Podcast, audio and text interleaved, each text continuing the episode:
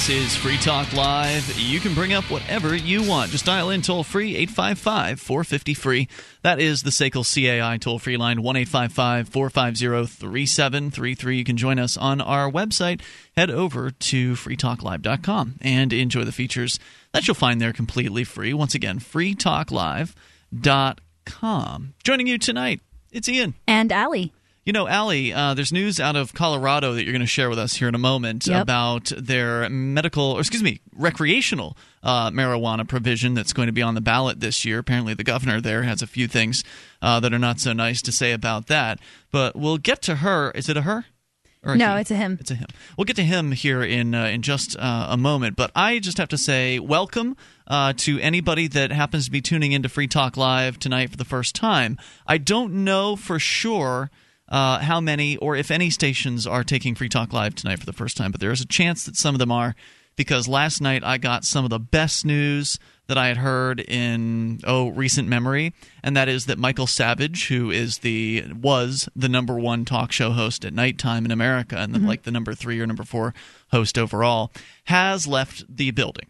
He is no longer doing talk radio. Make way for Free Talk Live. Uh, yeah, well, you know, make way for uh, for somebody at least, and I'm sure Free Talk Live will be picking up some of his stations. He had something like they claimed that he had 400 stations, but usually when you actually audit a station list and you call those stations and or look at their websites you find out that it's actually a lower number than they're actually claiming and i don't know how many stations he has but as i was going through my list today because what i do during the daytime is I, is I call radio stations to try to get free talk live on the air. So i was going through my database that i've kind of created over the years as far as you know what stations have what phone numbers and what do they have on. This is Your amp dollars at work. this is the information that I collect about uh, about radio stations, and I would go to a number of station sites that were, you know, at one time had Michael Savage. They didn't have him anymore, so he probably, you know, didn't have at least fifty stations that he claimed uh, to have.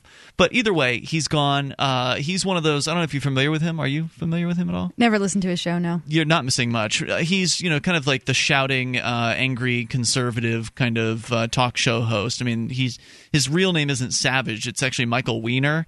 But uh, you know, That was funny because I really like the last name Savage. yeah. So Savage was totally like a radio name, and it it definitely fits his uh, his Type A uh, angry personality. Is he a savage? Yeah, I mean, he wants, uh, you know, he's all about language, culture, and borders, and so he's one of those. I'm anti- about those things too. He's Maybe not- Are I mean, yeah, I think all those. are you anti-immigration? No, I. he is. I think we should abolish the borders. Oh no, he's for the borders. Oh, so darn. he wants to crack down on the borders, and you know he's one of those guys. Yeah. Anyway, he's off the air now. Uh, so welcome to anybody that's listening to Free Talk Live for the first time tonight. Things are going to be a little bit unusual, a little bit different. Uh, you're probably not used to hearing a show like this. Uh, first of all, there's a lovely lady on the air here tonight, That's which is always nice to have. Uh, but it's an open phones panel discussion about the ideas of liberty. So if you've got something on your mind that you want to share with us, we're here. We'll take your calls at 855 450 free. That's 1 450 3733. And also in the news, the uh, the drones situation in uh, New York.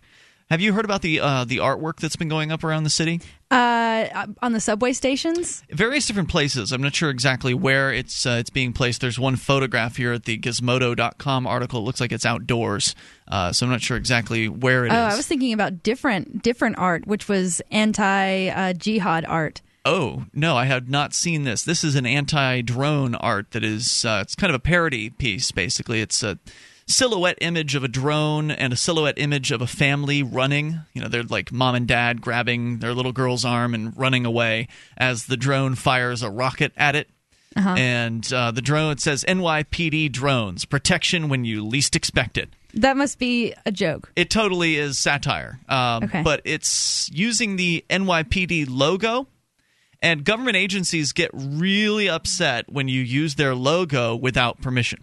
Ah, uh, because, you it's know, sacred. they believe they own the logo. Uh, they certainly believe in intellectual property, and they will prosecute you. So if you you know if you make up some sort of letterhead and put a government logo on there, you could make your own government lo- logo. You know, like you could have the Department of Allie and you know have a fancy looking seal, and that would be legal. But if you actually take from like their website or something, if you take their actual logo, they get very upset. Well, I mean, they have a certain image to maintain and a sense of legitimacy about their organization, Yeah. which if you take it and you start satirizing it, then that's against the whole point. You're supposed to revere it. Well, anybody that actually pays attention to the New York Police Department knows that they are a caricature of, uh, you know, uh, the idea of they're just ridiculous, and uh, the, you know, their courtesy, professionalism, respect is what they have written on all their vehicles. And anybody that knows anything about the New York Police Department knows that that's just a joke. Uh, so Essam is the man in question here. He's a 29 year old art school grad from Maine who served in Iraq as a geospatial analyst. Not sure what that is. And has put up posters like the one I described with the drone on it all over New York. It shows drones being used to police regular people in an Orwellian world with the NYPD logo plastered all over it, as if to endorse it. Well, guess what? The New York Police Department wants him arrested, and he wants to let people know the scariness of drones. Animal, uh, Animal New York scored an exclusive interview with the street artist who readily admits that he's not really part of the street art scene, and it's interesting to hear him describe his work. He talks with uh, Animal in an interview in which they kind of filmed him silhouetted, so he's lit from behind. You can't see his face. He says uh, that he agrees there's an inherent irony in his spoofs. The very fact that the NYPD, which claims to be strongly pursuing him with their counterterrorism squad, hasn't count uh, hasn't caught him yet, is proof that we have not reached the Orwellian or reached a state of Orwellian control. But we're going in that direction, and no one's talking Does about it? it. does that mean that they haven't reached a state of Orwellian control just because they are Just too they incompetent failed? to find the guy? I mean, the fact that their anti-terrorism squad is coming after him is proof of some hope for an Orwellian future as far as the NYPD goes. certainly they are moving rapidly at that clip, but I mean, I think that the point he should make is that governments, even in an Orwellian world, are still inefficient and still, you know, slow mm-hmm. and plotting and stupid. Uh, so that's really what's going on. There's plenty of Orwellian factors scattered about, from surveillance to police, you know, the police state. Uh, but you know, even in a total crackdown police state world, you've still got government ineff- inefficiency I see. bringing more cops on doesn't make them more efficient. Uh, but you make a, a good point, Allie. He's already put up over a hundred of these spoof drone ads, and he's done them under the very nose of the NYPD and has yet to be caught. Let's hope it stays that way. He uh, again, there's an interview that you can get. We'll uh, post it over at the Free Talk Live BBS later tonight, where you can see this guy in his interview. It's interesting because he talks about how his training as like a special forces operative, like he was in the military, and he talks about how his military training has actually helped him with pulling off these what he considers basically to be covert ops. Right. Like he- he's got these posters. he's got to get them put up without being spotted. Uh, I mean, if you aren't looking closely, you won't know that this is a joke. You won't know what's going on. Right. So he's But probably counting on that. It's kind of like a modern version of the pen being the mighty, mightier than the sword. Uh, if you think of swords as the guns that the government wields, and the pen as being, you know, ideas being spread. sure. So he's using his training in the military to sort of get this idea out that the NYPD's sort of taking over the city and making it a draconian state. Now, looking a little closer at the this uh, poster, and it, it does appear that he used the SS logo as well, the old German SS uh, military police logo. Okay. I'm not sure what that he- looks he like. He put that in there. It's, it's two kind of lightning bolt looking S's, and uh, so he's done a really amazing job with this, and it's it's just fascinating to uh, you know to to watch this happen. But the concern that he has is that people aren't talking about this. So the reason why he's putting these posters up is because he feels like there's not enough of a public discourse around this issue. Mm-hmm. You know, and and I guess that's from whatever interactions he's having with people, and you know. Well, there was a there were uh, you know signs put up, and I think they were officially by the NYPD. It was like NYPD always watching, and they have cameras. Or is that another? I wondered spoof? about that one. I can't tell if that's saw- real or not. Well, I had seen that sign that you're talking about, and where didn't it look kind of like silhouetted cameras too? Yeah. So the design Maybe it's the same guy. Right. The design was very similar. Uh, so I wonder if it's the same guy. I'd seen that one uh, in I think it was a LewRockwell.com post a week or so before I saw this news article from Gizmodo. Well, people were responding to that saying this is really scary stuff, but it could have just been you know the satire real. guy. It's like the lines between art and reality are very blurred here. It's true. 855 450 free is the SACL CAI toll free line. So, your thoughts here? Uh, I don't know. Does anybody think that it's a bad thing to use a police department's logo without their permission? I think Are you looking for camping, hunting, or shooting gear? ManVentureOutpost.com carries knives, ammunition, scopes, binoculars, laser sights, fish finders, and boating equipment from manufacturers like Aimpoint, Bushnell, Otterbox, Crimson Trace, Ka-Bar, Remington, Streamlight, Winchester, and more. ManVentureOutpost.com. Family owned and members of the Better Business Bureau. Prices so low, some can't be advertised. Get an additional 5% off with coupon code FTL. Get it quick. Get it from ManVentureOutpost.com.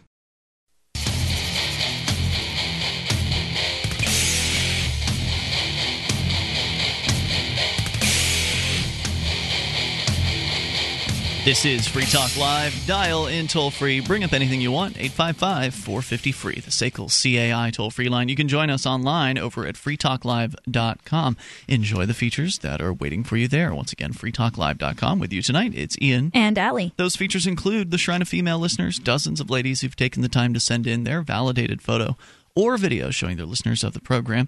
Go to shrine.freetalklive.com, and if you're a lady listener, you can get details on how to become part of the shrine. Shrine.freetalklive.com. I want to tell you about a great Bitcoin site that uh, I have utilized before they've even uh, started being promoted on Free Talk Live. It's uh, blockchain.info. It's not just an online Bitcoin wallet. You can actually run checks on the blockchain, like you can search for your uh, your address, your Bitcoin uh, key, and then it'll show you all the transactions associated with that. So there's really useful information there. But also, uh, they do have the, the wallet feature, which, thanks to fancy encryption techniques, blockchain never has access to your money. They also have apps for Android and jailbroken iPhones. In fact, they can't even know how much money that you're sending or receiving.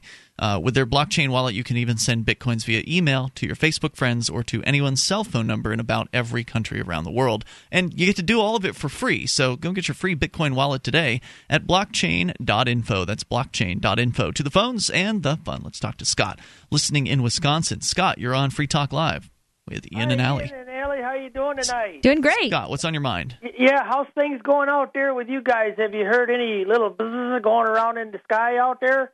What, what do you mean, drones? Thankfully, Yeah, uh, the only drone. it, bro- You got it, brother. You get an A for the day. You know, um, I was uh, calling in about that. The answer is you know, yeah, That, uh, that I saw this video of this Russian guy. I believe he was over here um, in America, and they were showing him that he put. This drone wasn't very big. I would say it was, you know, it was probably within the two to three feet range in the width.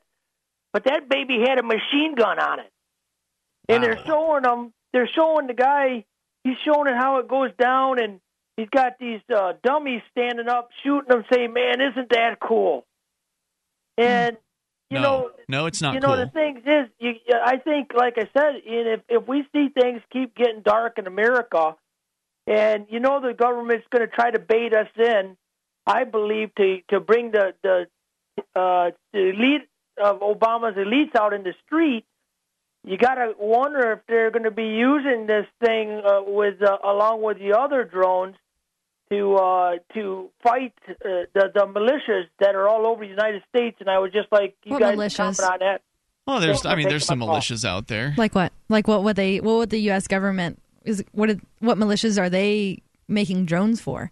Well, I think that I mean I think that a drone will be utilized in whatever way they want to, whether it's you know going after somebody who they you know thinks a drug dealer or a militia member or whatever it is they're looking to investigate. I don't think they're making the drones just to go after militias. I think they're making the drones to be their tool at their disposal, just like their tanks and their uh, their armored personnel carriers and things that they have. So I wouldn't say that they had any one group of people in mind when they created these drones. They just are always developing new weaponry and new ways to crush uh, people's liberties. And Is this the is kind of- step? Is this the kind of thing they talk about on the on the news? Do they bring this up on cable? The drones, you mean? yeah, the drones. I, I don't know. That's a good question. I don't watch cable news. I know so they talk about drone strikes in other countries, but they Yeah. talk about you know domestic drones. Scott, thanks for the call tonight. Appreciate hearing from you at 855 450 free. That's the SACL CAI toll free line. I mean, there has been news article, or there have been news articles about this. I don't know what's on TV news because I never watch it, but I, you know, we have seen news coverage.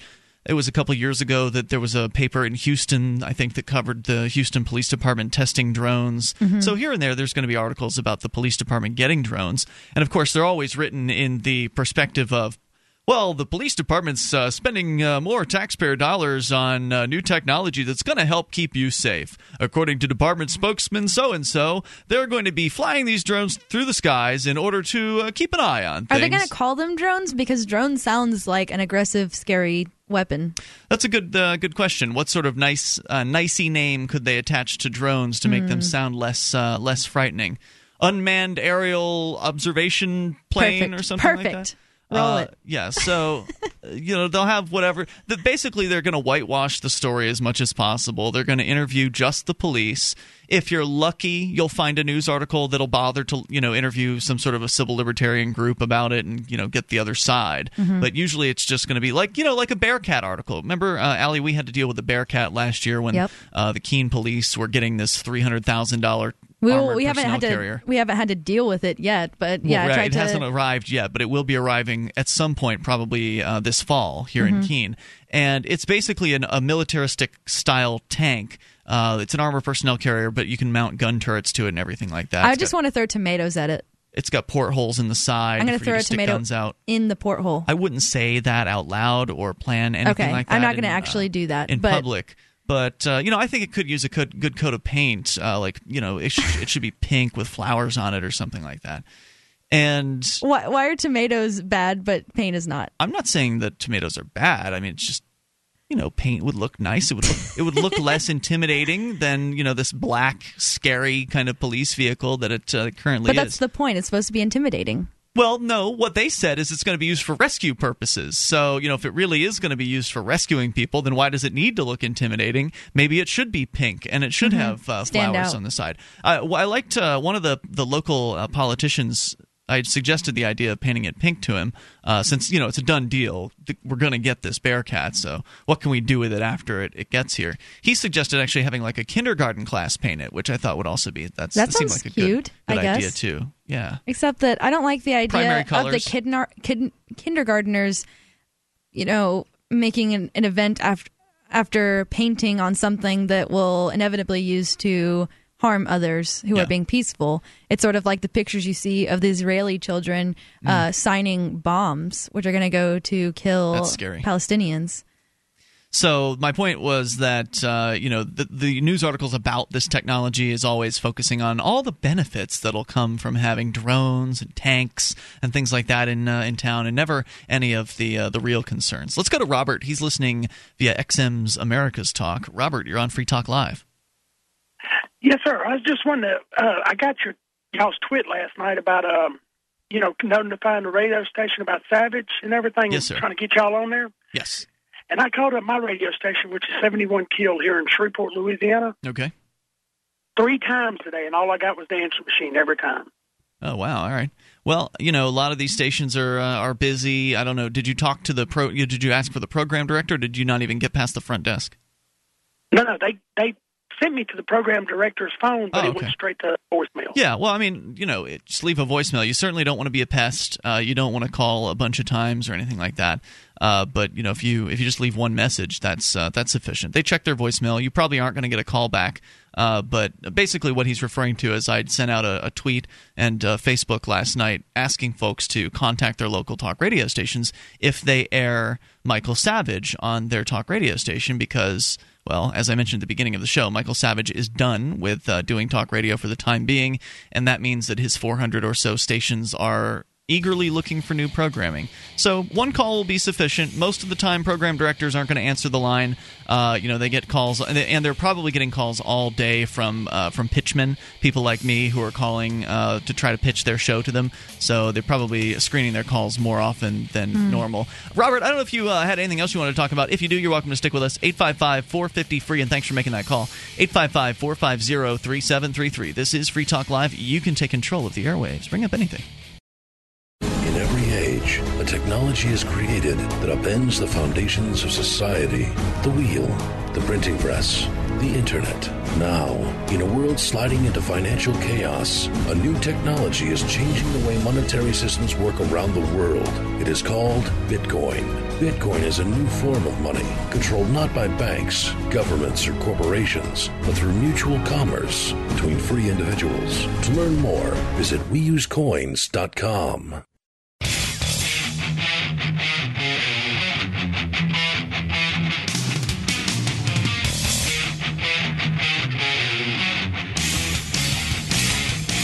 This is Free Talk Live. Bring up what you want. Toll free at 855 450 free. It's the SACL CAI toll free line. You can join us on our website. Just head over to freetalklive.com.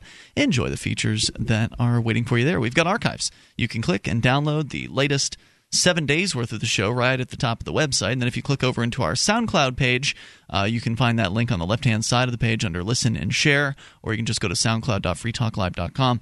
And that'll take you back for years worth of the program, including all the Edgington Post shows that Mark has been putting up there as well, which is his interview series. Uh, it's all free. freetalklive.com. Free Talk Live brought to you by the Free State Project. Uh, Allie, what is it? The Free State Project is a movement to get 20,000 liberty minded people to New Hampshire for liberty to influence the culture and the politics and the language. To uh, get active, to achieve as much liberty in our lifetime as possible, and uh, for generations hereafter as well. It's a huge project it's a big scope and it's a really exciting idea. It's one that's actually happening.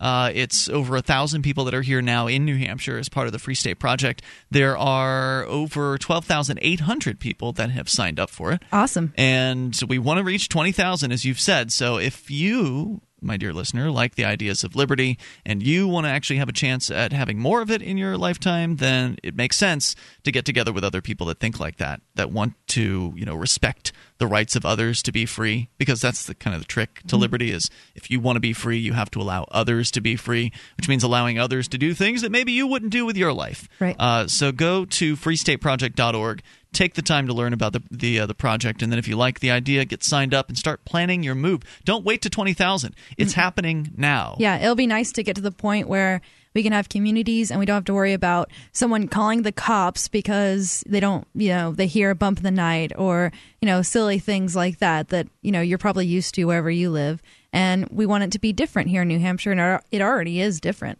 yeah, it absolutely is. And the more people that get here, the more fun it's going to be, the more interesting activism we'll have, and the more success uh, as well. So, freestateproject.org. Make sure you check out the 101 Reasons to Move to New Hampshire. It's very persuasive.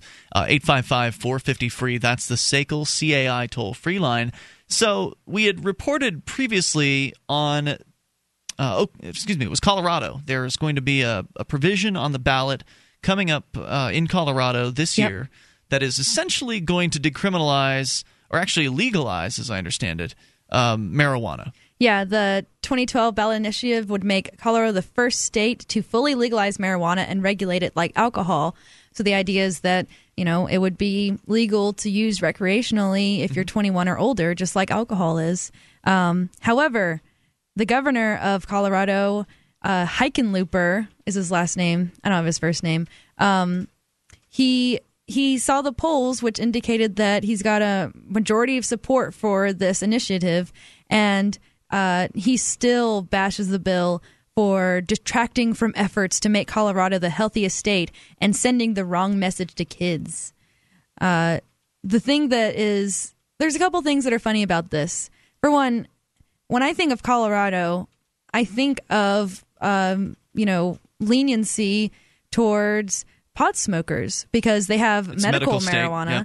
And uh, I mean, I know that that system, and I hope this doesn't make people weary of medical marijuana, but I mean, the medical marijuana states, I think it's pretty easy to get a slip for that to come in and oh i've got nausea it's reportedly pretty easy in california i don't know about the rest of the states yeah i'm not sure about i'm not sure about colorado but from what i understand it's it's pretty lax there um, well, isn't that sending the wrong message to children that uh, that people should be able to use a plant as medicine? Well, I think that I mean everybody knows you're supposed to take pharmaceutical pills. The alternative the alternative is telling kids that uh, you know Big Brother knows best and that the government are these people who get to decide what we can use, what mommy and daddy can use to have a good time. So mommy and daddy drink booze instead of smoke mm. joints because uh, that's legal. And uh, the funny thing about the story is also that the governor is he brags about being the first governor brewer. He owns his own brewer, brewery oh, wow. in Colorado. The founder. What more do you need to know? I mean, uh, this guy owns a brewery. Maybe it's not obvious to some people. He's a drug that, dealer. That yeah, that these are like you know competing markets.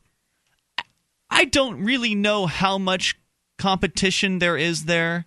I mean, I, I really wonder would would his business go down in any noticeable manner? I if, think so. If marijuana were legalized, I mean, how many people who drink today would completely swear off alcohol in order to take up a marijuana habit? I don't think they would swear it off, but I think that maybe, you know, if they can go to I guess hookahs, you would not use them for pot, but they would probably open up they would probably open up little things like hookah bars where you Right. come and smoke up and you know, that might be more popular than the bar where everyone gets into bar fights and the girls are all There's definitely falling all over the place. Okay, so when was the last time you went to a bar and participated in that scene? Um participated in that scene. Uh I guess it was like a month ago. Okay. I was at a bar. So you're not not going too often. You're not a regular at any local watering holes, and uh, so you know if marijuana were legalized, maybe you would go to the bar once every two months instead of once a month or something like that. So it does. It's not going to affect you. My my point Mm-hmm. is that the the kind of person who is a barfly is not going to stop that habit Right. just because marijuana is legalized. Now that's not to say there aren't some people out there who have said things like. Oh, if only marijuana were legal, I just wouldn't drink so much, or I, I wouldn't do this. You know. Well, what about you know drug testing and stuff? I mean, I think that that's a big deterrent for people who. Mhm. And there will still be drug testing in Colorado. It's still going to be, you know, at a lot of jobs, it's still going to be a no-no to to have marijuana in your. That's system. true. I mean, companies can still drug test, and the fact that others don't don't doesn't mean that um you know it could be that they're doing it on their own volition just because for some reason they don't want to employ people that might smoke every once in a while. They But may the- have a government contract that requires drug testing. Mm-hmm. But I just know about you know the thing with with pot is that it stays in your system for longer than other drugs. It does, yep. So people will use alcohol instead because you know they just want to get a buzz, and Right. some people don't care what it is, and that they'd much rather use alcohol um, because that won't stay, that won't be in their pee later. I just, you know, I'd be interested to know uh, from somewhere like the Netherlands. Like, I've seen the numbers when Holland uh, went ahead and went through with marijuana partial decriminalization when they allowed anybody who was there to purchase it at a coffee shop and smoke it or even take it with them, uh, take it home. They changed that, by the way. It's now only residents of uh, the Netherlands who can who can buy it, as I understand it. Please correct me if I'm wrong, but uh, they basically made it so tourists can't do it anymore, which is ridiculous. Uh, but you know, I, I would be curious to know from a bar owner uh, in in that area. You know, did your business actually go down uh, because of this? Because some people like to enjoy marijuana and alcohol together. Right. Uh, you know, some would say that's not exactly a good combo necessarily, but there are plenty of people who engage. a lot of people don't. A lot of people once they you know do one or the other, they don't want to mix them. Yeah, I've heard of that. I've heard of it, but I've never really seen people put that into uh, into effect in their life. Really? Most of the people that uh, that I know that smoke cannabis also drink alcohol. Yeah, they will, but I, I just I know people that used to smoke cannabis and now they only drink alcohol Mm-hmm. because of their job. Sure, sure, sure. No, I get it. I get it. I'm not saying there aren't people out there who would change their habits. I just don't think it would be statistically You think significant. that the you think that the governor of Colorado should just lay off and that you shouldn't be so worried I think he should business. chill out. Yeah, I mean, he needs to take it easy. I Well, you understand think- his concern. Do you think that his business is influencing his feelings about this? Absolutely. Okay. Yeah, I mean, he's not going to admit to that, right? He's taking the position that, well, the children, are, it's going to set a bad example for the children, send Right. the wrong message. He's not saying, oh my God, my profits, you Do know, you what's going to happen to my sales? do you see television as your competition? Like I always On wonder. radio? Yeah, I was Sure. Like we can draw these lines, like oh, this is really competing with this, and sometimes the lines blurred, like what competes with what. TV is definitely my competition. I mean, we're doing a primetime. Uh, w- w- the radio show hours we're doing on the East Coast are competing with primetime television hours on the East Coast. Yeah, well, this is way better than whatever's on TV. Well, totally. Radio is way better than TV because uh, you get to interact and call in. Uh, and it's in, it's more intimate. Like we're voices in your head, Yeah. as opposed to images on a screen. 855-450 free. That's the SACL CAI toll free line. But Allie, you're also on TV as well on Monday nights. Yeah, I do both. On uh, Shire TV, which folks can see at freekeene.com. 855-450 free. You take control. This is Free Talk Live. The three most important things you can do for Free Talk Live are one, share one episode a week on Facebook or in some other social networking site. Two, Buy the things you buy online through shop.freetalklive.com. Three, give five bucks a month to the AMP program. It's my firm belief that Free Talk Live's AMP program is the best use of your charitable dollar among liberty oriented organizations. Support all the organizations you love. But make sure you give five bucks a month to AMP at amp.freetalklive.com.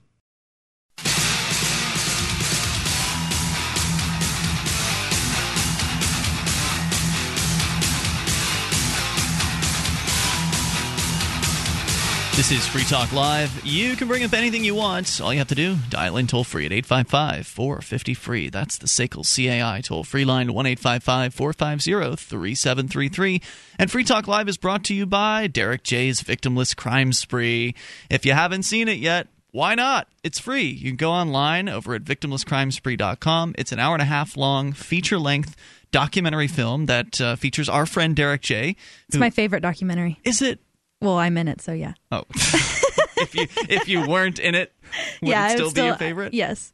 It is a really good. Like I was so pleased with how well this Me movie too. out. I couldn't believe it. and it's entertaining. It's uh, it will make you feel happy. It might and make you cry. sad and angry, perhaps. Uh, it's a, like a movie that can do those things to you in this, you know, the, in a period of just sitting and, and watching something for ninety minutes. That's a that's a good movie. By the end of it, Derek J will be your best friend. He's so great, and uh, his personality really comes through in the film. He he wrote the script for it. Uh, I mean, not the script, but the, the narration that he does. He wrote that and, and narrated it himself. And uh, so it's been out now since late July. It's over at victimlesscrimespree.com. Uh, you can watch the movie for free on YouTube. If you're into torrents, you can download a torrent version of it there as well. Share it with your friends. We're getting close to 25,000 views, which, you know, it's. Wow. It's not like two million views like some stupid video will get on uh, on YouTube. Like it's not hard You're to just get. jealous. I I would love to see Derek J's video get two million views. I would love that. Um, and maybe someday it will. You know, there's you never know what's going to happen. Like who will share it? Like somebody might see it who has a lot of people that they're connected to on Twitter or something like Mm-hmm. that, and they might share it, and then all of a sudden it might spike up to fifty or hundred. Maybe someone will slightly amend it, and then all of a sudden it goes viral. amend it. Like what do you mean? You know, someone could take the video and then change it around to make it, you know, whatever they see it. This would be a lot better if if I just did this. You know, made made all the could. characters sound like chipmunks or something like that. Who knows? I you know I wouldn't care. I mean, if somebody wanted to do that, I don't believe in intellectual property. So you know, it's one of the reasons why we're putting it out there for free. Please Yeah. go and see this movie, and if you like it, share it with your friends. Victimlesscrimespree.com. By the way, just to kind of update folks on the film. Uh, we did have our premiere a couple weeks ago in Keene, and it was great. We had about 50 people show up uh, bright and early in the morning, 9:45 a.m. Yeah. Uh, for a movie, pretty early. And so, I mean, I would have loved to have seen the, the theater packed, but I don't know how realistic. Well, that, it's just kind of weird to go into a theater during the day and come out and whenever I leave the theater because it's so dark, I think it's nighttime, and I was like, "What is going on?" My, now my day starts. Right, we were getting out of the theater at high noon in that in that case, uh, and it was great. We had a lunch in the park and everything like that. But then afterwards, uh, Derek and Bo and I, the producers of the film, we came back to the studio and we watched the movie again and, and did a commentary track. Uh, for the upcoming director's cut DVD, and then Derek J actually did a solo commentary track. So our DVD is going to have two Wow, lots of co- features. commentary tracks. Uh, we're working on all the bonuses right now, like putting videos together. Uh, we're basically going to have an, a real proper like special edition kind of director's cut DVD. It's not. It's not only going to be a recut, complete recut of the film to new music, uh, including some new scenes. But uh, also all of the, the activist footage, or as much as we can pack in there, uh, of the the footage that the original film was pulled from all of that footage will uh, will be included. So you'll be able Excellent. to watch. You'll be able to watch. You'll get all the context. You won't see anything that's been clipped Yeah. out of the original. Clips. That probably would have been one thing that would have bothered me if I hadn't already seen most of the videos used. Is wow, I really want to go see the whole video of Right. this. So we're going to have that for you. Excellent. And we'll let you know more as uh, as it gets closer. But for now, you can just go watch the original film at victimlesscrimespree.com, and it is well worth your time. 855 450 free. That's the SACL CAI toll free line. And Allie, I hear something beeping in the LRN kitchen. I don't know Okay. if that's I don't know if that's yours, but FYI. Uh, so you can take control here. Bring up whatever's on your mind. Uh, we've been talking about this uh, Colorado situation where the governor uh, has come out. He has stated that he thinks that this is a terrible idea. That uh, Coloradans will be voting uh, this November on total well, not total, but darn close. Yeah, I darn mean- close to total decriminalization or legalization, rather, of uh, of marijuana. I'm not quite sure how it works with the governor's authority, but if they uh, do vote on this and they vote to legalize marijuana, I don't know if he can just, you know, veto it. No, I don't think so. Uh, this this is a ballot measure, and It's uh, Amendment 64. Yeah, ballot measures the way they typically work, and I, you know, I don't live in Colorado, so if somebody wants to clarify for us, uh, feel free. But the way they typically work is you have to get a bunch of signatures in order to get the initiative on a ballot, and then upon it passing uh, with a majority of votes, it becomes law. Now, it works in different ways in different states. So, like for instance, in Florida, when you actually did a ballot measure, it would amend the Constitution. So in most places, it doesn't actually amend the Constitution. It just uh, you know makes a law. Why do they call it an amendment? Is it called an amendment? It's called Amendment 64. Maybe it will amend the Constitution in Colorado. Like I said, I don't you know I don't know the ins and outs of how all the political system work and the different fi- the fifty states. Well, according to Hickenlooper, this amendment would increase the number of children using drugs. I think that's the most Yeah. ignorant part of his statement because, uh, well, okay, so do, wh- who, when do you think it was easier for kids to get alcohol during Prohibition or now? Probably easier now. You think? Wait, alcohol? Yeah, I don't know. I mean, I, I don't know what, what to say about prohibition. Like, I, I know what they say about teenagers and alcohol today. They say that teens have an easier time getting marijuana than they do alcohol. But I don't know if it was the same during prohibition. It probably Mm-hmm. was, but that was a long time ago, and neither you nor I nor most of the people. Uh, okay, well, just the idea behind it, though. I mean, when something's prohibited, it makes it sort of. It's like, well, who do you know? You just ask the right person, and the prices go up because there's risk involved with peddling, you know, whatever good it is. Mm-hmm. But, uh, you know, it makes it more available despite your circumstances. Uh, if you, It depends on who you know. I, mean, sure, I can, I can. marijuana is not necessarily more available, and sometimes it's sometimes it's kind of dry. Right, Like- but it's no it's no more available to me just because I'm 21 than it was to me when I was true. 17. You're right about that. So, you know, it's same availability, you know, they're not going to sit there and say, "Well, you're a little too young to be smoking pot, don't you think?" Uh, but if it's a store clerk, you know, then yeah, they can they can put those kind of prohibitions on young people.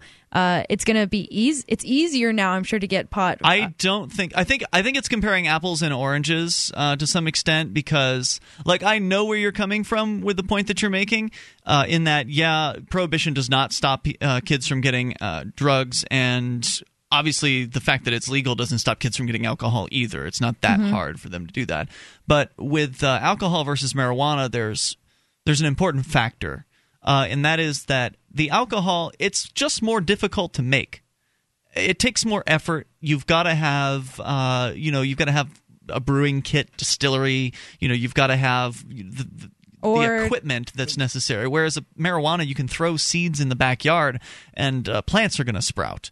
I mean, yeah, you do have to harvest the marijuana. And cure There's some it. curing involved there, but I think that growing marijuana is something that is more easily attainable uh, for the average person, especially for young people. Like if a Mm-hmm. young person wants to go out in the woods and plant some marijuana, there's nothing to stop them from doing that. It'll be a little bit more difficult to set up a still in But you why know, would it- your parents' garage. why would okay so say you're a 17 year old why would you uh, sit there and try to plant pot if you can just you know whatever i mean yeah you could it would it would fall in the hands of kids. I mean what are you going to do about that? It's no it's no more uh, likely to though if you legalize it i don't think. No, I don't think it's uh, it's more likely.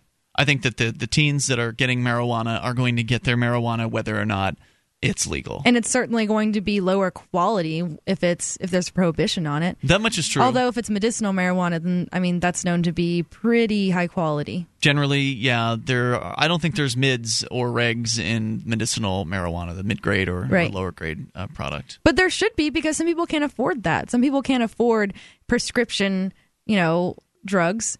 That's a that is an interesting observation, and I wonder about that. I you know obviously I don't live in California or Colorado, so I don't know how wide a range there is. I know that a friend of mine, when I was visiting in uh, visiting him in California a few years ago, he was kind of giving us a rundown of you know what it was like to go to these medical marijuana shops and you know dealing with this system and it did sound like most of it was really really high grade pot. And it also sounded like it wasn't really that much cheaper than the black market price. I would expect it to be more. really? Now why is that? I guess just because a lot of times, well, I would expect it to be more just because it's higher quality, I guess. well no there's good quality pot in the black market. Right. uh, there's plenty of it.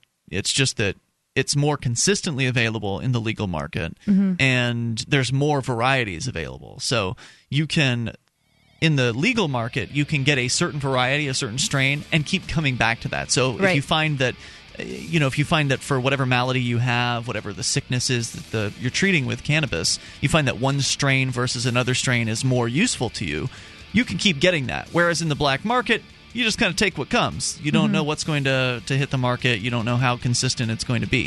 855 450 free. You can take control, bring up whatever's on your mind. Speaking of that, we'll talk about drug tests coming up.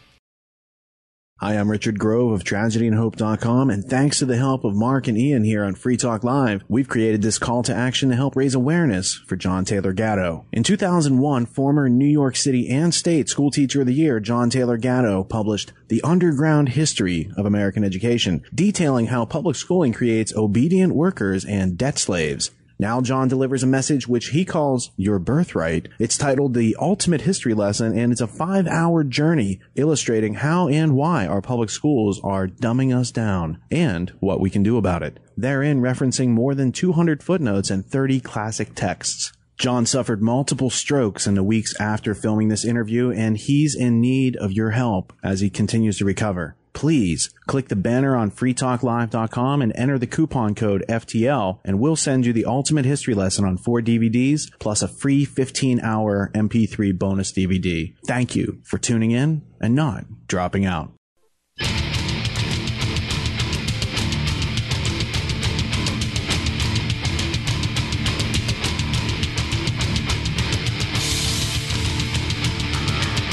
This is Free Talk Live. Bring up anything you want toll free at 855 450 free. The SACL CAI toll free line. You can join us online at freetalklive.com. Enjoy the features that we have waiting for you there. Those other talk show hosts, they want to charge you for their website. Ours, we give it away. So head over to freetalklive.com. Joining you uh, here tonight in the studio, it's Ian. And Allie. All right, so 855 450 free. That's the toll free number here for you. We've been talking about uh, the Oklahoma, excuse me, Oklahoma. I don't keep thinking Oklahoma. I know why, because I found out that uh, there's a wonderful. Uh, not so legal uh, talk radio station that is airing us in Oklahoma City today, which uh, it's always nice to find out about things that you did not necessarily know were happening uh, in that way.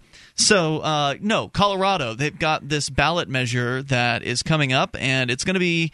This is a historic ballot measure. I mean, for years, the only sorts of ballot members, measures we've seen have been medical marijuana, and they've ju- generally done very, very well.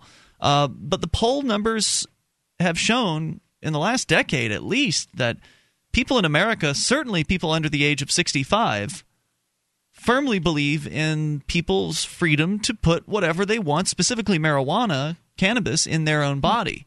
61% of likely Colorado voters are in favor of legalizing marijuana if it is regulated the way alcohol and cigarettes are currently regu- regulated.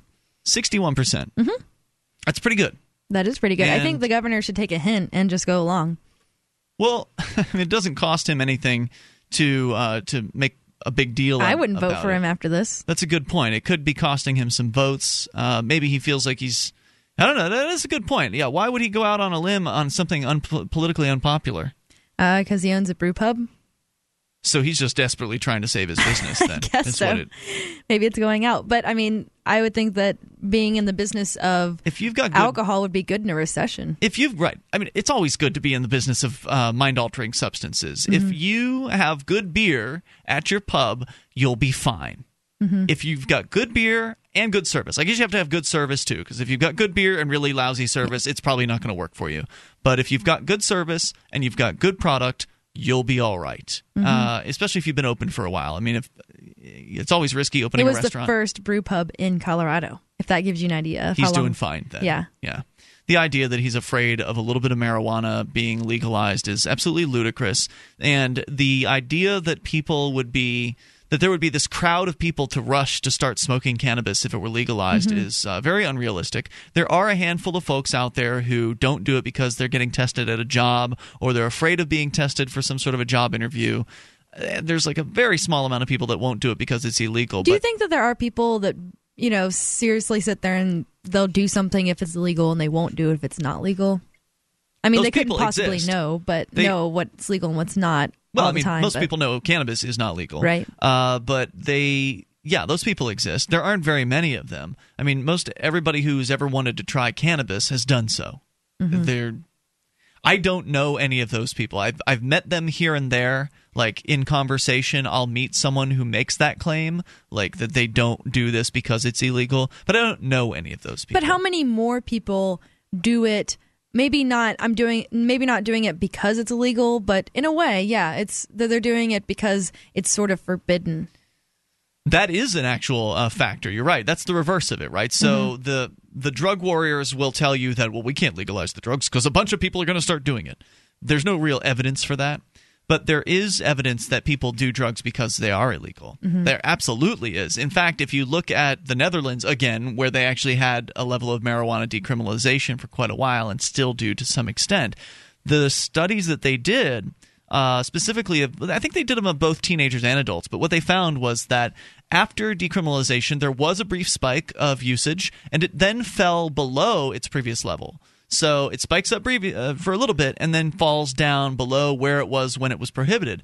And that, and people suggest now, you know, we don't know exactly why that happens, but the suggestion is that it's no longer got the forbidden fruit aspect to it. It no longer has that, you know, it's forbidden, so it's sexy, so it's exciting. You know, you could get caught. Uh, it doesn't have any of that uh, anymore. Now it's just a plant like many other legal plants and it's just not as popular because of that. So yeah, you're absolutely right. Actually, decriminalizing uh, de- decriminalizing drugs tends to lead to people using it less. I would I would think so. I mean, it makes sense to me. I think that uh, you know, I actually can kind of appreciate that um, the culture of you know potheads is sort of an underground thing that they're kind of in a sense the underdog.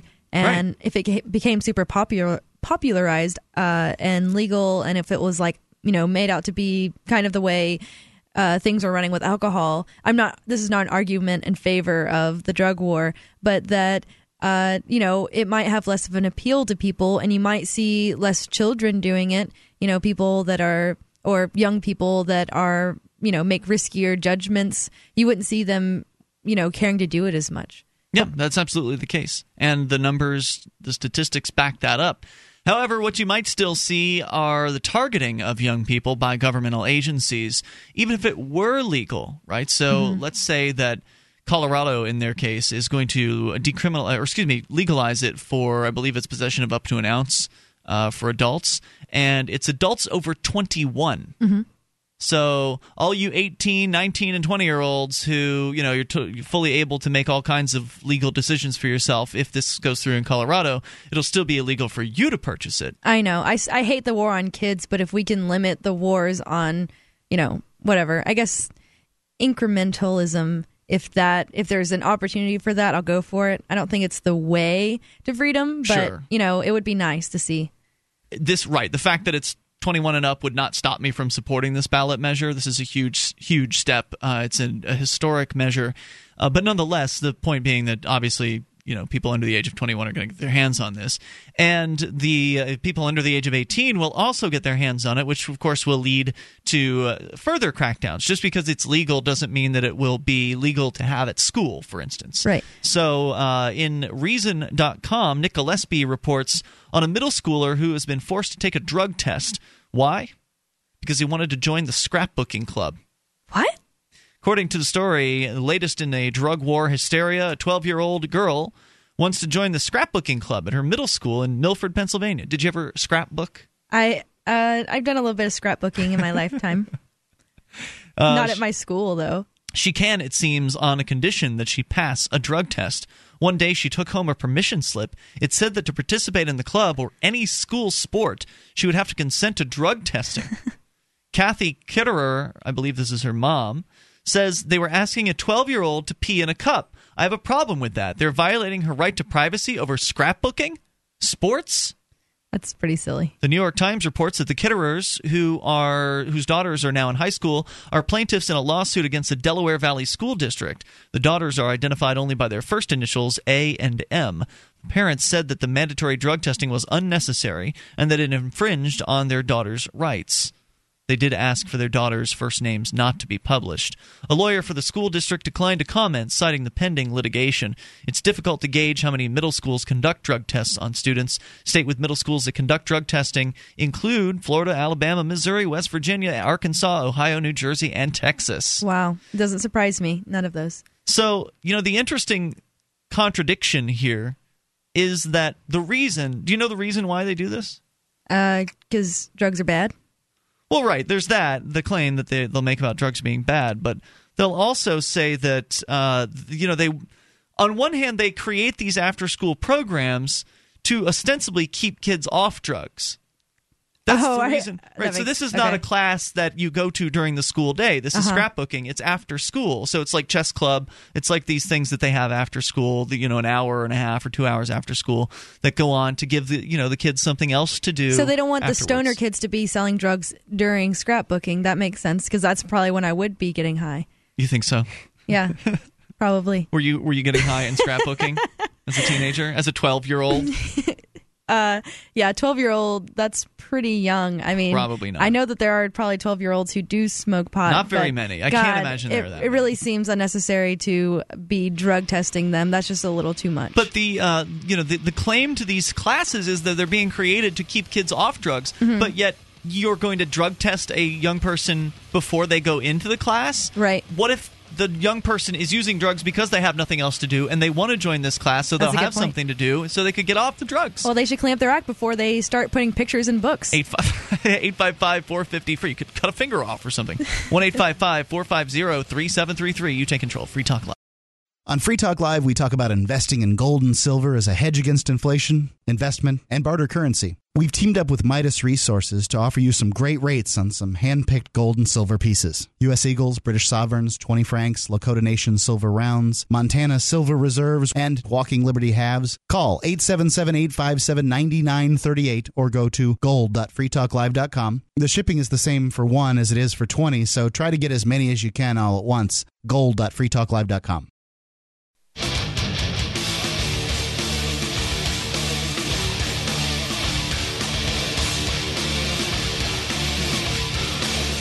This is Free Talk Live. You can bring up whatever you want. Toll free number tonight for you 855 450 free. That's the SACL CAI toll free line. 1 855 450 3733. You can join us online over at freetalklive.com and enjoy the various features we have waiting for you there. We've got the mobile site for those of you with a smartphone. You can access our live streams uh, there at m.freetalklive.com. M as in mobile.freetalklive.com.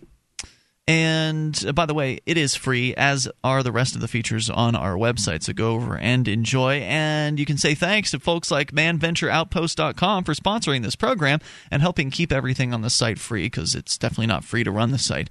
Are you looking for camping, hunting, or shooting gear? Well, go to manventureoutpost.com. They've got it. They carry knives, ammunition, scopes, binoculars, laser sights, tactical flashlights, fish finders, and boating equipment. ManVentureOutpost.com is family owned, and they're members in good standing of the Better Business Bureau. Some of their prices are so low they can't be mentioned on the radio.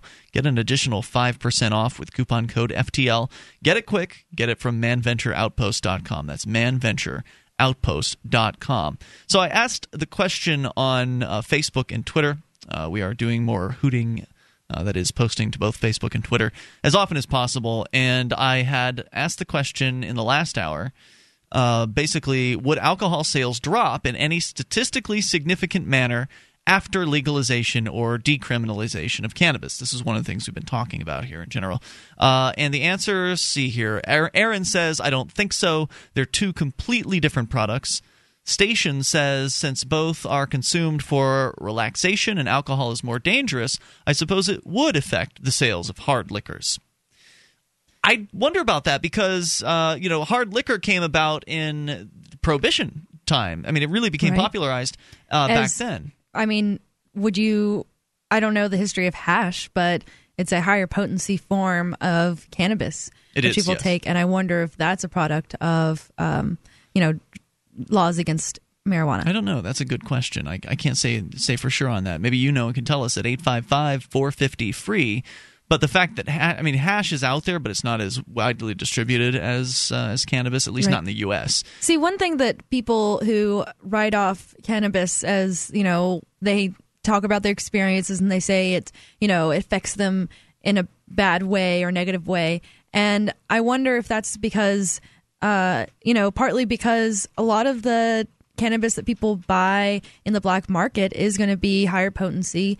People want their dollars worth. And I wonder if it was legalized and you can get, you know, cannabis sticks like cannabis cigarettes or something, if it would be, you know, um, if it would be preferable for those people that, you know, they don't like it right now, but maybe if it was lower potency, then it would, you know, not get, you know, not be so much at once for people. I think that you're right. I, I wonder what the market would look like in the absence of all the government regulations and legalization measures because Colorado is still going to have a scheme. They're still going to have a governmental agency that is not selling the marijuana, but regulating, regulating the it. sales of it. But it really would be interesting to see what the marketplace uh, looks like because you're right. Not everybody wants the most mind blowing, high test kind of uh, cannabis out there. And I wonder if the reason I was thinking about during the break why um, uh, it's reported that more people start using right after something is decriminalized or you know set free. If it's sort of like you know when you start a business and your initial um, sales are going to be higher than they're going to look like, you know maybe right after the newness wears off, and then maybe it'll go back up once your product and you know your knowledge of entrepreneurship improves. But that initially it's going to be something exciting because it's Yeah. new. Does that make sense? Oh, absolutely. I I think that's that's what's happening. You know, maybe people are in a decriminalization situation. They're trying something for the first time that they haven't ever tried before, and or there are people who have smoked marijuana in the past but have given it up, who you know just found it too inconvenient to get on the black market, and maybe they've just decided to uh, to go ahead and, and step into the market. But it's interesting that eventually it does come down, and it doesn't take long. It's not. It's just a very brief spike. Uh, so more responses here from folks on Twitter. Uh, Chris says, "I think so." In that he thinks that alcohol sales would drop. Uh, easier access and more affordable prices would draw people who use both but prefer cannabis. And I have said before that I prefer cannabis over alcohol, but you know, I I still use alcohol. I'm not a you know a free, as frequent a user of it as I have been in the past, but I have kind of a cycle that I go through. Sometimes I use it more or less often than than I do otherwise, and the availability of cannabis isn't really a factor in that. Uh, as far as you know, I think that people don't really know. Uh, I think people like to think they know themselves better than they do, but that who knows what influences your your decision to drink or to smoke. Maybe price is a factor. Maybe uh, because cannabis is so expensive on the black market. Maybe if it were you know half the price or less than half the price, as it Yep. may may very well be in a legal market in a you know unregulated marketplace, then perhaps more people would use cannabis because it was simply more affordable. I mean, alcohol isn't exactly cheap, It's really not. especially if you're going out to a bar. You're paying five bucks a drink. That's Right. that's pretty significant. Uh, let's see. UC Drugs says, oh, they just retweeted. Uh, and then alcohol sales might drop. This from Certain Quirk. He says alcohol sales might drop for a time after cannabis decrim, but would bounce back. People like to drink and smoke. So basically, you have four different answers, or four or five completely different answers from people. And that's just it. You know, nobody can really predict what the marketplace is going to look like in the absence of uh, the government regulation. And who knows what the alcohol marketplace would look like in the absence of government regulation? We've never had that. Right. I mean, we've never, except during Prohibition, had no, you know, in our lifetime, certainly we've never had a, a world in which we can just make our own alcohol without begging permission, sell it without begging permission, uh, and, you know, do whatever we want with it without begging permission. I mean, you can't even go, in most places, you can't even walk down the street with alcohol in a container and drink from it. That's true.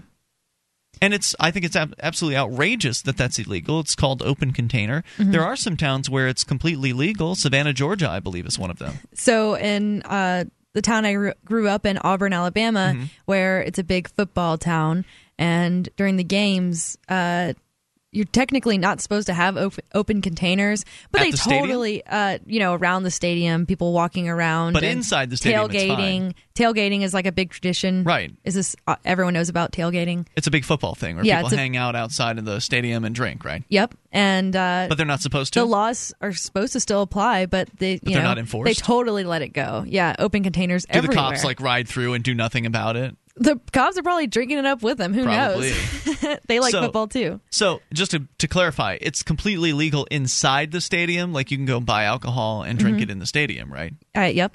But outside in the parking lot, it's supposed to be a no no. Uh, well, it's not just in the parking lot. People tailgate. They tailgate everywhere. You know, I all see. around town. Um, it's it's like the it's like everyone in town gets super wasted, and we're- they're all walking around, and no one can drive anywhere, and it's very unsafe. But it's for the spirit of the game. Go team. 855 450 free. That's the SACL CAI toll free line. You can bring up whatever's on your mind. Uh, coming up, Allie, there's some controversy in, I think it's New York City, where you are going to tell us about some advertisements that have been Ah, tagged. yes. Yep. People have been using spray paint on advertisements in the subway. We'll get to that here in a moment. And uh, there's some controversy about this. 855 450 free. That's the SACL CAI toll free line. You can talk about prohibition or alcohol, cannabis, legalization efforts, whatever you want. You can bring up anything that's on your mind. Take control. This is Free Talk Live. 855 450 free. The successes are piling up and proving the Free State Project is a real movement and no longer just a great idea.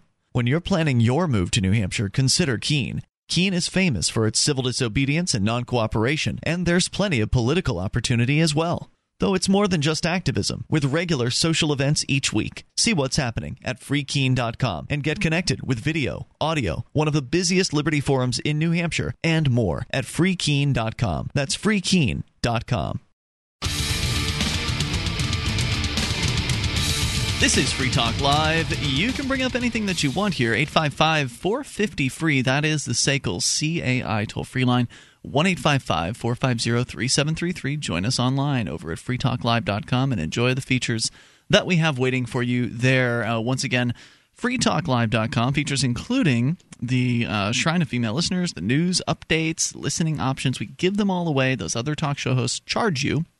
In fact, you can actually create the content that you see on the site. So when you go to freetalklive.com and you scroll down the page, you'll see those numbered items. Those items were submitted by listeners just like you, and it's called uh, show prep on our site. So you find an article or a, a YouTube video, perhaps a blog post, something that you think's interesting or useful or fun, submit it to the website as show prep write a little description for it. It'll appear on the upcoming stories page.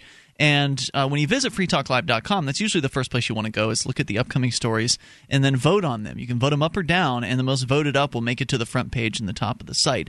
So head on over to freetalklive.com. You can get interactive there. Uh, once again, that's freetalklive.com. So 855 450 free is the number here tonight. Allie, uh, there was another story in New York City That's right. where it's about graffiti Well- and some offensive posters. Yeah, the arrival of an anti Muslim advertising campaign in New York City subways on Monday has prompted the NYPD to increase security throughout the 10 stations where the controversial ads have been posted. According to the New York Post, the department has qui- quietly deployed additional police officers at stations with the 30, uh, sorry, 46 by 30 inch ads, contrary to prior reports denying the NYPD would be adding any extra security measures. The MTA, which I guess is the transportation Yeah, Metro Transportation Yeah. Authority. Yep. Uh, they initially rejected the provocative poster posters, which read, "In any war between the civilized man and the savage, support the civilized man, support Israel, defeat jihad." But a federal judge ruled that the campaign was protected by First Amendment rights, uh, forcing the MTA to reverse its decision. Decision. So um, there have been people who consider this to be hate speech, and they go out and they, uh, you know, graffiti over the signs, basically the posters, because they don't appreciate the message, which I don't either. But uh, I don't know. I mean, I think that on public property, I'm not sure what the subway stations are as far as ownership, but that you should be able to, you know, graffiti if it's property that you're paying for. But in this case, it's a private advertisement. It is, but is it? I don't. I don't know. I'm not.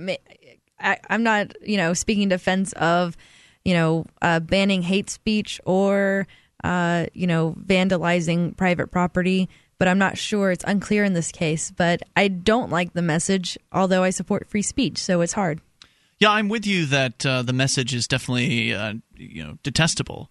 But this is clearly, I mean, it seems pretty clear to me this is not a public property issue. Mm-hmm. It, it is a bit of a mixed bag, though, right? Like, so it is public property on which private advertisements are being placed. But I don't think that still. I still don't think that crosses the line. I don't. I don't think that you can say that. Oh well, this is this is pro- now public property because it's been accepted by a government agency. It's, Maybe it is not. a weird kind of contradictory, almost contradictory kind of situation, though. I mean, is it really a legitimate use of private dollars to purchase public property to put an advertisement up? I think that's called fascism. It's definitely mixing government with uh, with private companies. That's for sure. So is it should it be protected free speech? I think that it should. Yeah, I mean, I think that if uh, you know, it is the government's supposed obligation to protect free speech within its purview, right? So. A lot of people misunderstand free speech. They think that free speech means, well, free speech anywhere. I can say whatever the F I want, even on your radio show or in your movie theater or wherever. No, no. That's not the purpose of the First Amendment. Uh, it's not, no, sorry. You can have free speech anywhere it's allowed, and the government is supposed to allow it. So the Constitution is a supposed to be a set of rules for the government to follow, not the you and I. although the MTA didn't want to post the ads initially, they're the ones that would normally get the final say. But then the government came in and said, "You can't ban this." yeah. So, I mean, is that protecting free speech or? Well, uh, clearly, bureaucrats have no, uh, you know, they don't care about the Constitution. Mm-hmm. Uh, I, I, I, the bureaucrats in different government bureaucracies are going to disagree. They're going to fight over things, and uh, and if you you know if they had decided to not allow these, then it would have had to have been a court case before they would have been forced to allow them, probably. Uh, so yeah, I think the government is supposed to protect free speech. That's they're not very good at it. Clearly, they violate it in a variety of different ways. Well, what is, what is your what would be your response if you lived in New York and you had to see these ads every day, uh, basically warmongering? Well, there's a bunch of stupid stuff. I mean, uh, have you ever been on the New York subway system? Uh, yes, I have. Okay, so there's you know there's all kinds of stuff up there. There's lots of ads for government agencies, like here, get some welfare. Uh, call this number and get some welfare. Uh, there's all kinds of uh, you know pro state, pro aggression style advertisements up there, and you just sit on the subway and you go to where you're going. I mean, uh, I'm not going to do anything. If I see something offensive that uh, is upsetting as an advertisement, I might make fun of it. I might say something about it. I might comment about it to somebody that might be there with me. Uh, you know, it might be a, a piece of discussion to have a discussion about. But I'm certainly not going to get out a spray paint can and paint over it. I Well, mean, what do I wouldn't want someone doing that to a poster that I put up somewhere. that makes. I mean, I see what you're where you're going with that, and I'm not saying that spray painting it is necessarily the answer, but uh, What would the That has what to do you be- mean? What is there an answer for? I mean, I mean, I guess you could put up counter ads or something like could, that, but or then you'd be spending money with the government. Yeah, but then see we get we get into this like I don't know. I mean, I feel like it's confusing a lot of times like is is this a public uh you know, is the MTA? I mean, it's Yes, it is it's government. a government, you know, funded or uh, organization responsible for transportation uh as far as them selling ads. I mean, should they be able to refuse ads since they're a government run organization? I think that uh, you know, I don't think they should be able to. No, I think that anybody with the money should be able to put put ads up on a government, you know, ad ad billboard or whatever. I I guess mean, that could result making in some it- really offensive ads, but that's what you know. That's part of free speech. That's part of what the government is supposed to protect and supposed to allow. Well, but I'm not going to take my money and spend it with a government agency. that's the that's the problem though is that you know if if your tax dollars are going to support the MTA and you know then the government also is forcing the MTA to which is part of the government is forcing them to put up these ads then you're effectively you know your money is effectively To going to support this it? idea It's yeah, I see where you're coming from. Uh, it is to some extent a subsidy of it. Let's use a different example though. Uh, here's a better one, one that doesn't involve as much outlay of cash. You, Allie, are involved in a television program called Shire TV. Uh-huh. Now, the mechanism by which you are able to create this program is a government mechanism. So the television station upon which you know whose equipment you use, uh, the station is funded by tax dollars. Yep. And so somebody could look at that and say, "Well, Allie, you're unprincipled. I mean, you're not a libertarian. This is a you guys are you've got to be kidding me. You're you're clearly using the spoils of uh, of what the government does. This is direct. This is a direct result Yeah, of but- the force of the state." But people, but people that call themselves non-aggressionists should get over that because I think that's a fallacy. That's like you know, uh, that's like the politician in New Hampshire. I can't remember her name right now, saying that the Free Staters shouldn't be using the roads. I hmm. mean, it's just that's silly. Yeah, I mean, we're gonna.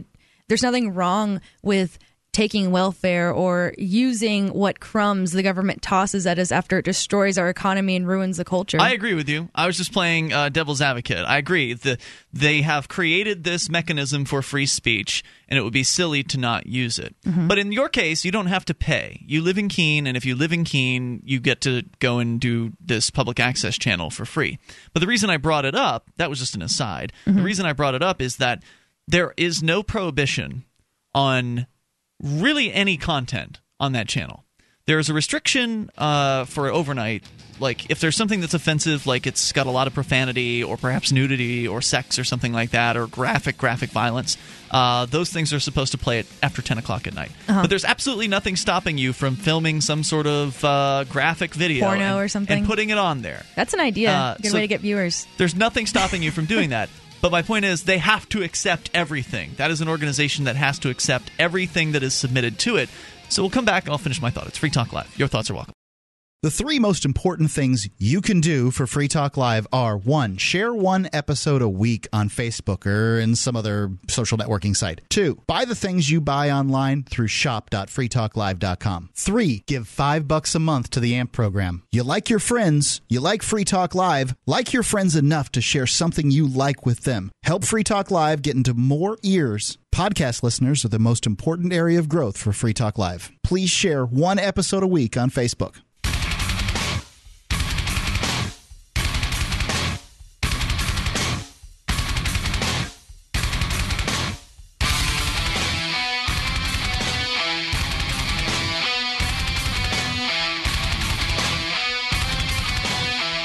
This is Free Talk Live. Dial in toll free. Bring up what you want. 855 450 free. That's the SACL CAI toll free line. You can join us on our website at freetalklive.com. Enjoy the features that we give to you there. Once again, freetalklive.com with you tonight. It's Ian. And Allie. All right. So, uh, by the way, if you want to help support Free Talk Live, there are different ways for you to do that. One of them is by shopping with us. You can go to shop.freetalklive.com.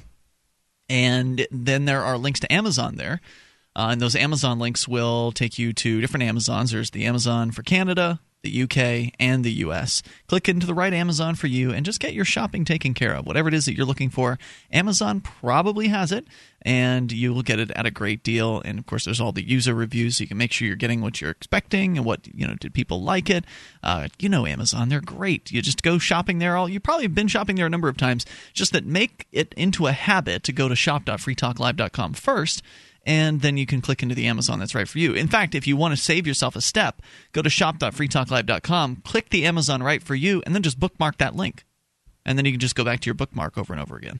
And every time you shop through those links there, Free Talk Live will get a portion of the purchase price at shop.freetalklive.com. So I'm going to go back to the phones here, but I did want to make sure I got the idea out about uh, this the public access example that I was giving you because we were talking about the, the subway signs or the advertisements that have been purchased on New York subways mm-hmm. that have been, I guess, so offensive to people that they've been using spray paint, for instance, to tag over them uh, which of course is a clear property rights violation. But things get a little bit muddy because we are talking about private advertising that has been purchased on what is ostensibly public property. So you kind of get into a kind of a nasty little area where, well, is it really truly private advertising or is it partially public? Because technically you are using public dollars to fund Yeah. the uh, you know the areas in which these ads are being placed.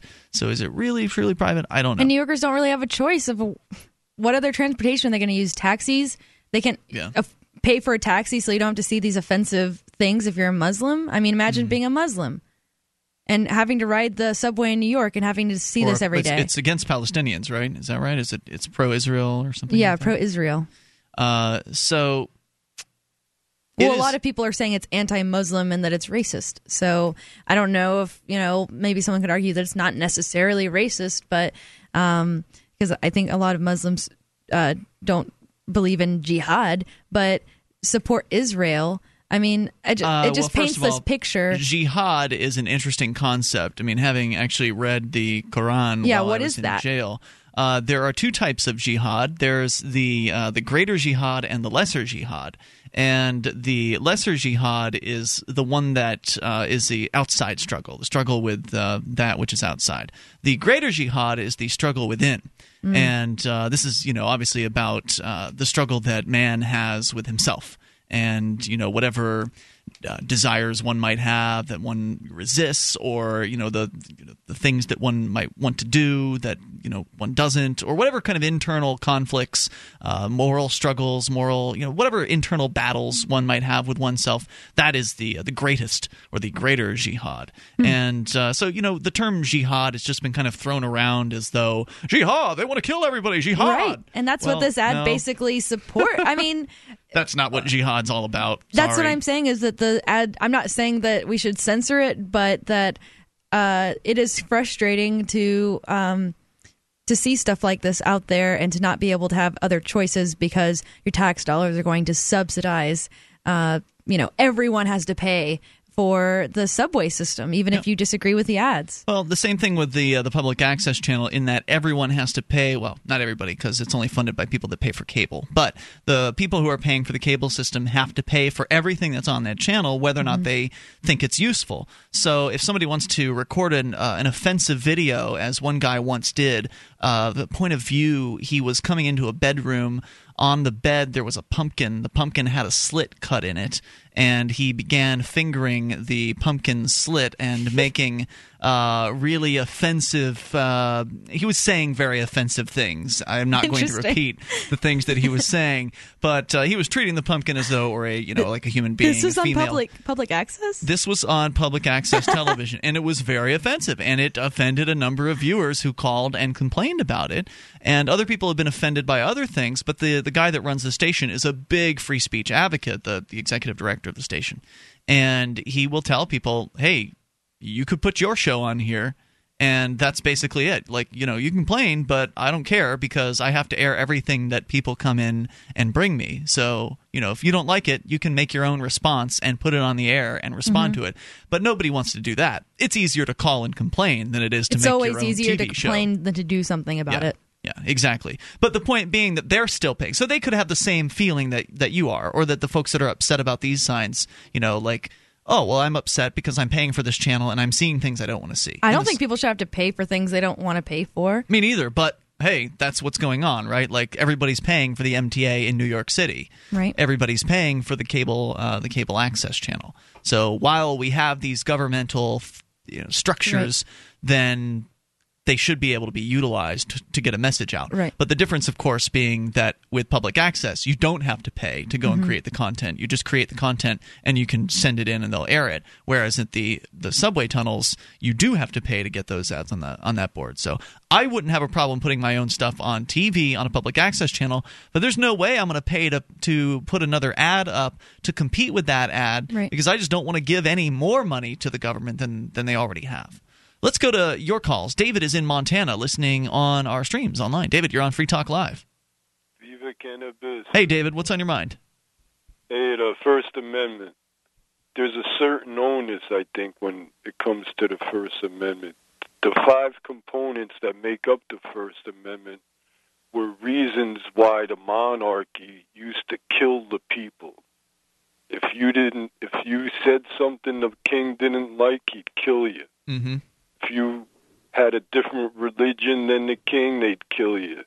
If you were writing stuff down and passing it around and they didn't like it, they'd kill you. If you gathered together and told the king he was doing things wrong, they'd mm. kill you. Yeah, well, in Egypt, points. they have anti blasphemy laws, which are similar to what you're talking about. Well, they, they, and now the people have the protection from the these tyrants that they can't kill us for what we say, for what we print, sure, they for can. our religion, and all the rest of them. Well, right. So now the theoretically, they can't. the onus is if someone uses the First Amendment to cause death, then they don't have the right to the First Amendment because the First Amendment is to stop killing. And if you use the First Amendment to cause killing, then you're the enemy of freedom. And What- what- what do you mean, like threats? speech. Like threats or to cause Well, killing. Like, like yelling fire in a a, a theater. You're going to cause people to kill one another don't know because they're going to try really to works. get the hell out of there and jump all over you, right? In theory, I don't know if that's actually what happens if somebody yells fire in a theater. Well, if if you yelled fire and there happened to be flashing lights, people would go crazy and they'd stampede you. I was in a stampede. I went to the Cal Jam 2 in 77. Mm-hmm. And there was a, a 5,000 people stampede, man. Three Wow. people got killed and and a stampede is nasty. But I'm telling I'm I'm saying that the First Amendment was you is there to stop killing. But if you use the First Amendment to kill, then that's when I think you lose your freedom. do you think that this poster that says support Israel, defeat jihad, do you think that they're supporting killing? Well, if you say say if somebody's point, say if you've got a loaded gun and you're and you're swinging it around, right? There's speech is like a loaded gun. People kill over what you say. That's why we have the First Amendment, so nobody could kill you for what you say, right? But if you use that First Amendment to make people kill one another, then that's wrong. That's using. Well, you can't make someone kill another freedom. person. I mean, you can you can Huh? encourage uh, violence, but you can't ever make someone with No, no, words. no. Speech is that's what speech is like a loaded gun, man. We're human beings, man. You say something to the wrong person, they'll rip your throat out. I think that I think that threats and fraud are two forms of speech which I don't think are are uh, protected under free speech, or at least my idea of it. Uh, although I think that um, people are. use speech to antagonize somebody to kill. I think is wrong. I think that it's probably yeah. I, I would agree with you that it's it's wrong to encourage people to hurt others, but ultimately you can't make someone kill someone I think with that your people, words. yeah, they're responsible for their actions. If you Right. kill someone, you can't say someone like told the- me to. Yep, exactly right. David, thank you for the call and thoughts. Appreciate it. 855 450 free. You are responsible for your choices. It doesn't matter what anyone said to you prior to you making those choices. 855 450 37. Hi, I'm Derrick J. I don't want a politician to represent me. To me, government is the idea that one group of people can coerce everyone to comply with an edict or face increasing punishments up to and including death. Despite perhaps the most noble of intentions, the best government services are a far cry from what could be provided for by voluntary interactions. Besides, the people who call themselves the government wage wars and put peaceful people in jail for crimes involving no victims. If Starbucks used some of its money to drop bombs, I wouldn't shop there. So why would I support the American empire? The empire does not require my consent. Derrick J's Victimless Crime Spree. Available now free in HD. See it now at victimlesscrimespree.com.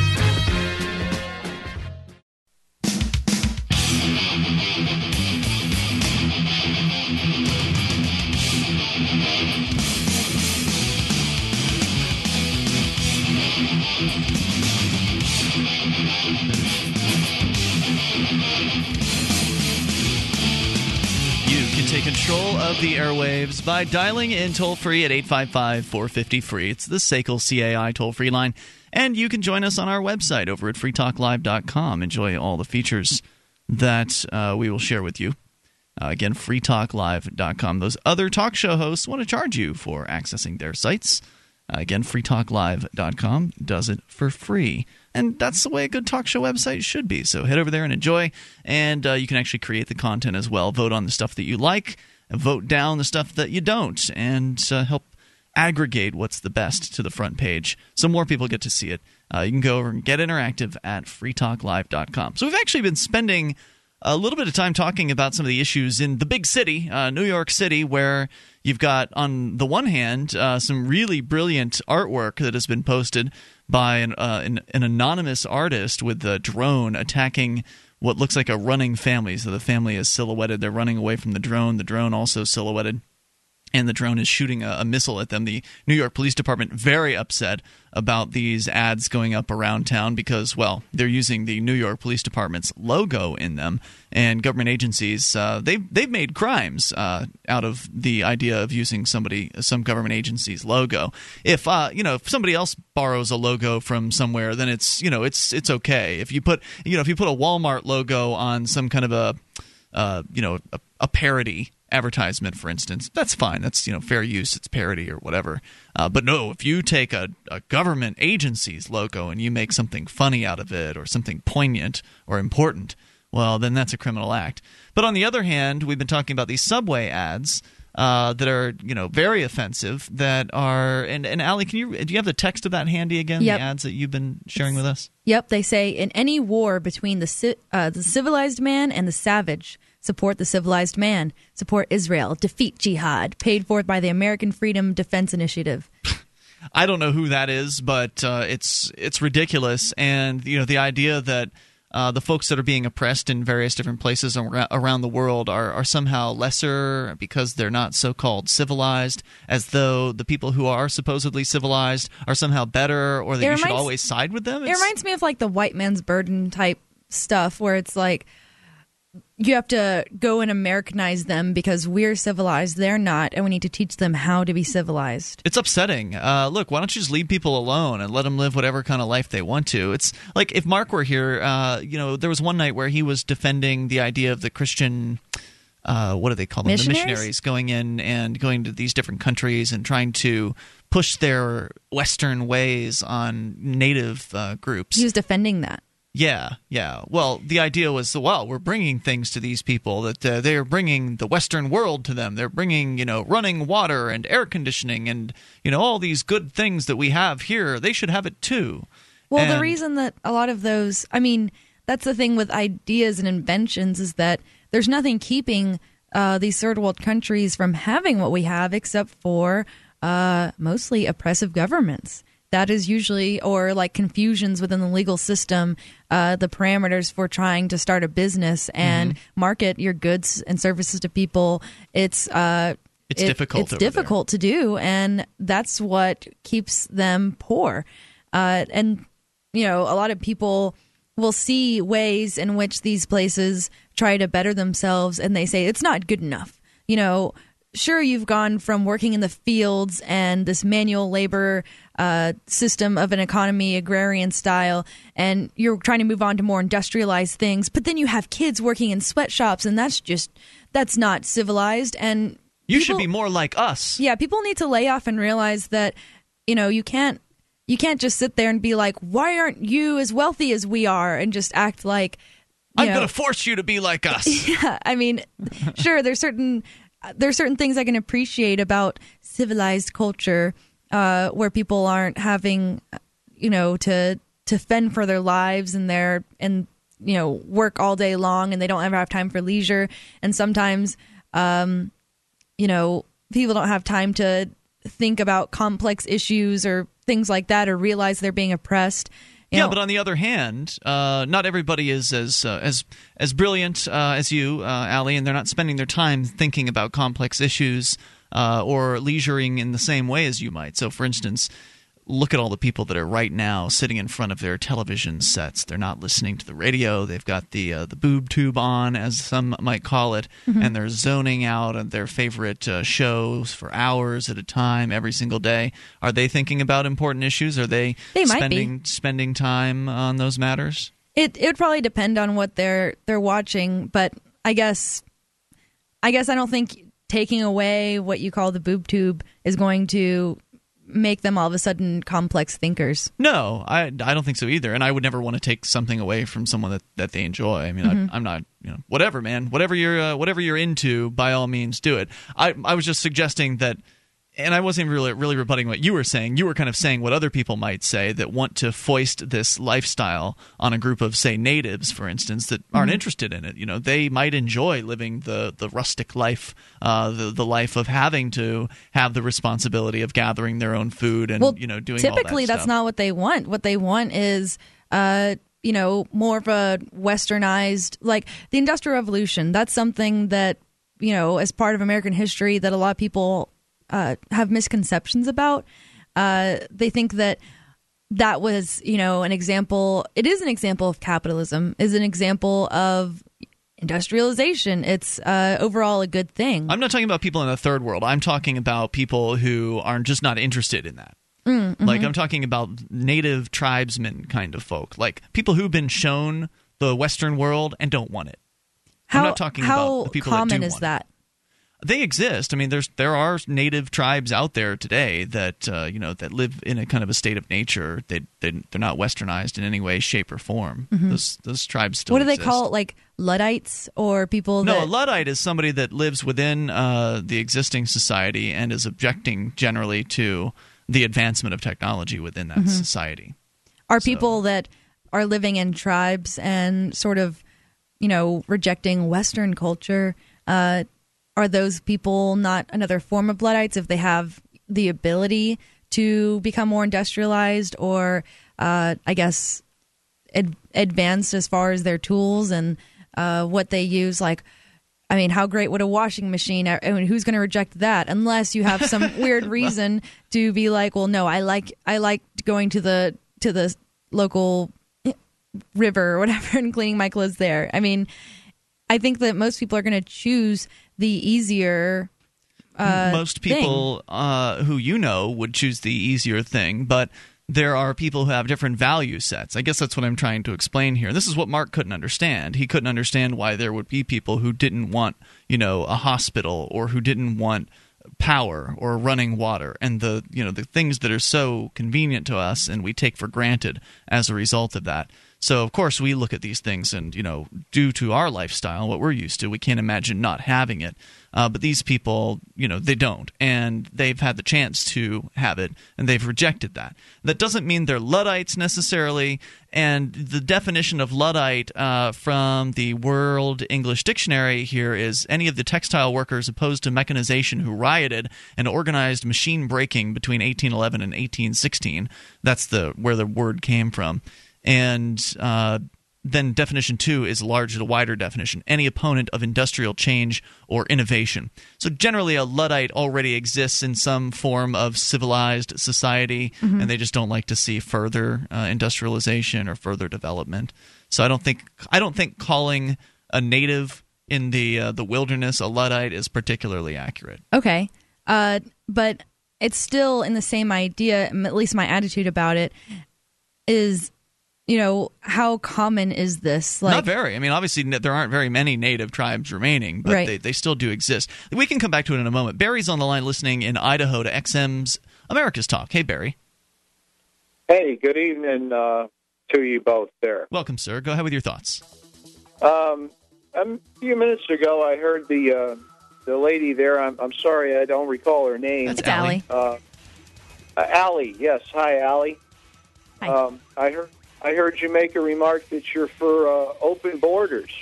I yeah, am. let's talk about it. Hang on, Barry. We'll bring you back here in a moment. We'll let you share your thoughts with Allie, 855 450 free. That's the SACL CAI toll free line. You can bring up whatever you want. Take control. This is Free Talk Live.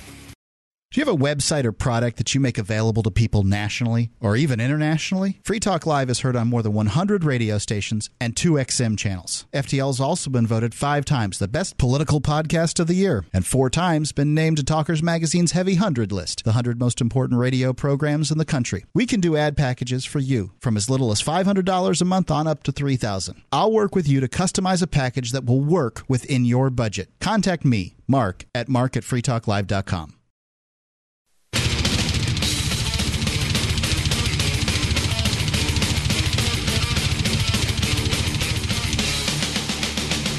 Take control of the airwaves here. Toll free number for you 855 450 free. That's the SACL CAI toll free line. You can join us online over at freetalklive.com. With you in the studio tonight, it's Ian. And Allie. You can, by the way, get more of Allie uh, through her radio program. She does Ladies in Keene, and it's also a blog. So you can go to Ladies in Keen, Keene, K E E N E, ladiesinkeene.com for more of Allie and the other ladies. That's right. From Ladies in Keene. Uh, and the, your radio show is produced once per week, and it is available in podcast form on your website. Mm-hmm. And also, folks can find it over at lrn.fm on late Saturday nights. Uh, so our number here is uh, 855 450 free. Barry had called in, uh, is on the line, listening in Idaho to XM's America's Talk. And Barry, you had a question or an issue or something you wanted to bring up with Allie about what she said about immigration. So go ahead. Well, Allie uh, said earlier that she's for uh, open borders, and uh, what I was like to ask her, I guess, is, uh, or well, my opinion of open borders. Uh, the problem that I have with that is, uh, you know, uh, protecting our borders is uh, simply an extension of, uh, in my opinion, of personal uh, property rights. I would agree with private property borders. Yes, like if you own a piece of land or whatever it is, if you own it, then yeah, you can protect it. But uh, the government isn't. Uh, I mean, I don't think they can legitimately legitimately own property. Well, Allie, that isn't isn't saying that if uh, anybody can come over the border tonight. Uh, isn't that the same thing as saying uh, I'm coming over to Allie's house tonight and I'm going to stay No. uninvited as long as I want to? No, because I don't own all of the United States of America, and no one does. It's owned by lots of different people. Say that my property is part of the border. Uh, you know, what if the border of Mexico is right along the fence, and uh, I want to let Mexicans into my home, but I live in the United States. I'm not allowed to unless they have documentation, and that's that that's uh, goes against my private property rights. I should be allowed to invite anyone over I want to. You should be able to invite anybody over you want to. I agree, but you should also be able to uh, uh, depend that the, that you you can't have uh, people illegally coming into your home and to your property uh, uninvited at any point in time, and that's what we're having uh, along the border states. What I'm hearing uh, between the two of you is maybe a, maybe a, miscommunication here. Uh, so you said on one hand, Barry, that you think Allie should be able to have anybody that she wants over her house. That whether it's illegal or not is not an issue because it's her property and she should be able to decide who comes over, right? Yeah, I, I personally I think that that's the, that would be the way that it should be in an ideal world. Great. So, in an ideal world, then uh, all property would be privately owned, would it not? I mean, we, would you agree that we shouldn't have the idea of public property? That is government owned property, or you know that concept. No, that's that's a hard call because you know, um, Ian, I enjoy a lot of the public lands out here. Oh, I And, mean, uh, enjoying the the lands isn't necessarily an argument that you know for the public funding of property. I mean, the land could still exist, and if it's made to be used by others, then it's likely there's a profit motive to have it that way, to keep it that way. Yeah, I would think that there would be private parks that would be open to the public, parks operated by private organizations that are interested in having beautiful land. But the that, uh, idea of, of having a government in charge of deciding who can come onto a piece of land, despite the wishes of the property owners, or, you know, like in my example, the government wouldn't want me inviting illegals through my house, and you know what? I, they, I, they can't go out into the use the public uh, roads like just because they weren't born in the United States. I don't.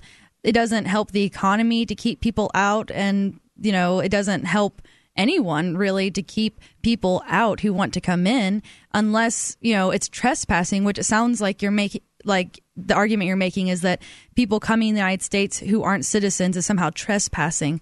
But that's confusing public you know that's that's confusing the idea of private property. Do you see the conflict?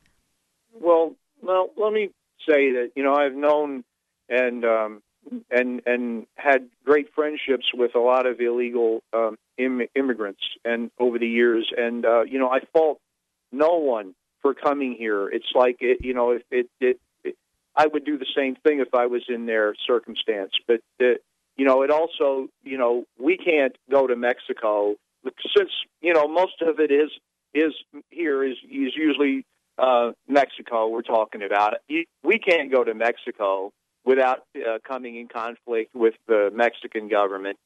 And, you know, but yet, you know, we have so many people that think that we should be able to just open our borders here to Mexican I- immigrants. Well, And, you why know, not? Like, wh- what's the problem? Why not? Yeah. Okay. Well, I'll, I'll I'll tell you my opinion. It's similar. To You don't want to be like Mexico, right? Oh, absolutely not. Okay, because that's the, that's what it sounds like you're saying. Well, Mexico's got all these restrictions, so why shouldn't we have restrictions too? Well, um, Ian, I think you know. Do you believe in states' rights? I don't think anybody but an individual has rights. So you don't believe in states' rights. You don't believe that there in New Hampshire that you, since you're set, you know, you you you um, seem to boast New Hampshire Well, uh, the id- from time to time or all of the time that uh, you don't you don't think that New Hampshire should have uh, states' rights. I understand what you're saying. Let's define what you mean by states' rights. The idea of states' rights is that a state government uh, organization would have the ability to have legislation that uh, perhaps might be in counteraction to, for instance, the federal government's desires and things like that, uh, to kind of set their own uh, standards and that sort of thing. Uh, but I think to, to apply the term rights to that is inappropriate. Uh, it's not. It's not rights. Rights are an agreement that human beings have with one another, and uh, only individuals have rights. Groups of people do not have rights. As a gr- as a group, the two of us, Allie and I, do not have more rights than you because we're in a group. And if we were to have a state, we would not have more rights uh, because of that. Only individuals have rights. So if we could agree on that, then uh, you could talk about how states have, you know, the ideas of states should be able to be autonomous from the federal government, and I'd agree with you with that. Well, as a resident of certain states, you get uh, certain privileges that you don't have if you're not a resident of that state. Correct? I would say that there are some states who are more restrictive on freedom than uh, than others, so I would go that far and say that. Well, I mean, for instance, uh, you know, as a as a resident of, uh, you know, uh, I don't know really. Uh, I'm not really uh, as familiar as I'd like to be with your your gun rights laws, for instance, in uh, New Hampshire, but uh, in Idaho, I, I'm quite familiar with them as well as I am in, in several other states. And uh, in Illinois, of course, as we all know, you basically have no rights. You know, to you basically have no rights as a gun owner. fairly accurate. Uh, uh, well, you know, th- th- there we have uh, the uh, the advantage of uh, different laws, different borders uh, in states, different residences, residency of different states, Mm-hmm. and it's the same thing as uh, just opening a border. Uh, you you you uh, make that all null and void at that point. You're not You know, you- inflicting. You, are not. You're not encroaching on uh, the rights of your constituents by opening your borders up to outsiders. I mean, how is What's that? the what are you afraid of? I mean, that's usually what the the restrictions on immigration are based on. Is is it is, is a fear of what someone might do if they were able to be in a certain place? And you've yet to persuade me. So. You can listen to Free Talk Live on the radio via podcast, the webcam, and our live streams at freetalklive.com. Not enough options? Now you can listen to Free Talk Live from any phone, anywhere. Add this number to your phone 760 569 7752. It's a long distance call, so make sure you're familiar with your phone's calling plan. The Free Talk Live listen lines are airing the latest episode of Free Talk Live 24 hours a day, including our live shows. Call 760 569 7752. That's 760 569 7752.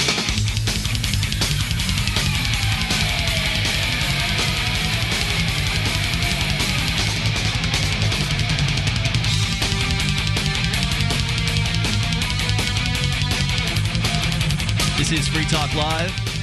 You can take control of the airwaves. Dial in toll free at 855 450 free. That is the SACL CAI toll free line. And of course, you can join us online at freetalklive.com. We have news updates. You can follow us via email, where we will send you emails whenever there's something that you need to know about Free Talk Live. And uh, in addition to that, you can also follow us on Twitter and Facebook, where you'll get more than the news about the show. You'll get questions, you'll get show prep, uh, you'll get observations, whatever it is we feel like posting there. And we've been getting better at, uh, at doing the Twittering and Facebooking. So you can go to news.freetalklive.com and you can uh, sign up for any of those there. It's tweeting. It, but it's not tweeting when you do it on Facebook. No, it's Facebooking. Yeah. So we do it both. We do both. Okay. So we I just heard you say twittering, and I'm like, I don't think Oh, good that's point. right. Yeah, tweeting. Thank you for that. That's okay. Uh, so go to news.freetalklive.com. You may follow us there in whatever way is uh, of interest to you. And then, of course, uh, don't forget about Twitter Tuesdays, where on Tuesdays, uh, if you if you do an at Free Talk Live, if you tweet at Free Talk Live something at Free Talk Live, then uh, we'll follow you back. So, Okay, so you hoot, and then we tweet back. Uh, you, we hoot. Yeah, you could tweet or you could Facebook back. Anyway, go to Maybe we'll news.freetalklive.com. Barry uh, is back with us here, and Barry is listening to XM's America's Talk. Barry, you had uh, brought up the issue of immigration, and Allie had said she's for open borders. I am as well. I think that uh, liberty is something that everybody who's a human being should have in their life, and we don't. Uh, so anything that we can do to help people get more liberty in their life is a good thing. And having uh, you know the ability for folks to come here and make a better life for themselves without having to beg some government bureaucrat's permission, that seems to me to be an aspect of freedom that's really important. Uh, and when I hear people saying that they don't like immigration or that they, it has to be legal, uh, you know, suggesting that oh it's fine if you come here, but you just have to jump through all the arbitrary hoops that the government bureaucrats put up in front of you uh, then I what I hear is there's fear, and you haven't explained to me why it's such a bad idea for people to come here. So can you do that? Well, first of all, I'm kind of disappointed in you, Ian, that you brought up the thing that what do I fear? Like because I don't are you implying that because I don't agree with something that you agree with that I uh that I fear something that as no, a- I'm uh, suggesting that there's fear in the the basis of anybody who's against the idea of immigration. in the same way that there's uh homophobia is fear because you don't agree with the homosexual lifestyle. I mean, isn't that kind of foolish? I I would I'd say there's fear involved in that too, but It- maybe we just disagree on some things. I don't think it's quite the same. I think that uh, I think that Oh, it no, it's depends. not. On, It- I think it depends on the homophobe. I think that there are some people who are afraid that they'll be infected by the gay or something like that. So I think there is some fear behind some Well, I of it. don't wanna and get some on- of it's just anger and and, und- and, Well, and misunderstanding. Well, you know, not to get off on something different, but isn't the term homophobia simply because you don't agree with the homosexual lifestyle? To, to, hom- doesn't to, to What is the fearful- homosexual lifestyle? to be to be fearful of something and to disagree with something are two completely different things. Okay. And because So why do you disagree with people being free to come to a supposed ostensibly free place? I disagree with it because the reason why they come here is because of what they can, uh, the advantages that they can get from coming here. yeah, that's And- why Like anyone freedom. anyone does anything. You do something because it's in your self interest. You see an advantage in doing this, So there's nothing you wrong do with it. that. And okay, for- like I like I s- I, re- I I related it earlier to you know say I was living in California or Illinois. Uh, let, let- you know, eh, let- let's say Illinois. If I was in Illinois, you know, I am um, I am uh, very much into um, you know I I just have a, a very strong lifelong love of firearms. If I was in Illinois and I saw, you know, I would very much uh, want to, if, if I had any means possible, I would want to move out of that state so I could uh, enjoy. Right, and uh, it is, isn't my- it nice that you can, like, you can move to another state, like New, New Hampshire or Vermont or Alaska, for instance, where the gun restrictions are less uh, uh, invasive and offensive. Imagine if all the state borders were like the national borders. That would be hell on earth for the people in Illinois. Right. What would the difference? What's the difference between you moving from Illinois and to Vermont? Uh, between someone moving from Mexico to Arizona, what's what's the difference there? Because I see it could go two ways. You could have the you could have every place go the way of Illinois, or you could have, you know, it, it's possible it could go the other way. You could also have everything instead of an improvement from moving to Mexico to moving to the United States. So your your Because fear is that the people who move into the United States would make things worse. Uh, it's not. Um, well, okay. I'm gonna I'm gonna let you continue on with using your word fear. That's what you're saying. I mean, you can pretend like it's not based in fear, right? You were just talking about how things are going to get worse if people move in here, right? Isn't that what you were saying? I'm saying that. Is that your concern? are you concerned that that will uh, make things worse? That's that's uh, that. I, oh, that's nice. There, I like I like your. She's uh, smooth. You're on top of it She's there. very good. No, really. I mean, is that what you're concerned about? Um, of course, I'm concerned about that. Okay, well- who wouldn't be? Okay. Now, so you're everybody concerned about that is what? Are they, how are they going to make things worse? They're going to move in and vote uh, you into some sort of a socialist uh, hellhole or something like that? Okay, if if I'm moving to a place Mm-hmm. because uh, I'm going to uh, see myself getting uh, freebies, I'm going to see myself. Uh, you know, I have. Oh, you're under the mindset that they're going to be getting a bunch of welfare. Okay, so I know that you said you've known some immigrants. Were they all welfare queens? No, uh, the ones that I knew, uh, m- my heart broke for them. Here's my experience, Barry, and I and I thank you by the way for the call and the uh, the thoughts tonight. But m- my experience is that uh, people that want to move here typically appreciate the idea that they are more free here, and they are some of the hardest working people. Oh, yeah. uh, they're some of the most uh, you know really valuable uh, folks in the in the workplace. And they're good people. I mean, sure, there's going to be uh, you know mooches that'll come here too, but there's plenty of mooches uh, that live here in this country that were born here. Well, that's that's the funny thing is that a lot of people talk about immigrants, and for some reason, it all centers around Mexicans. I don't know why they don't talk about immigrants from other places. Right, I maybe because Mexicans. from Ireland, but Yeah. you can't tell by looking at him that you know he might have uh, been. well, he looks white to me. He seems okay, Yeah. but uh, I, I think that it's funny because a lot of these immigrants.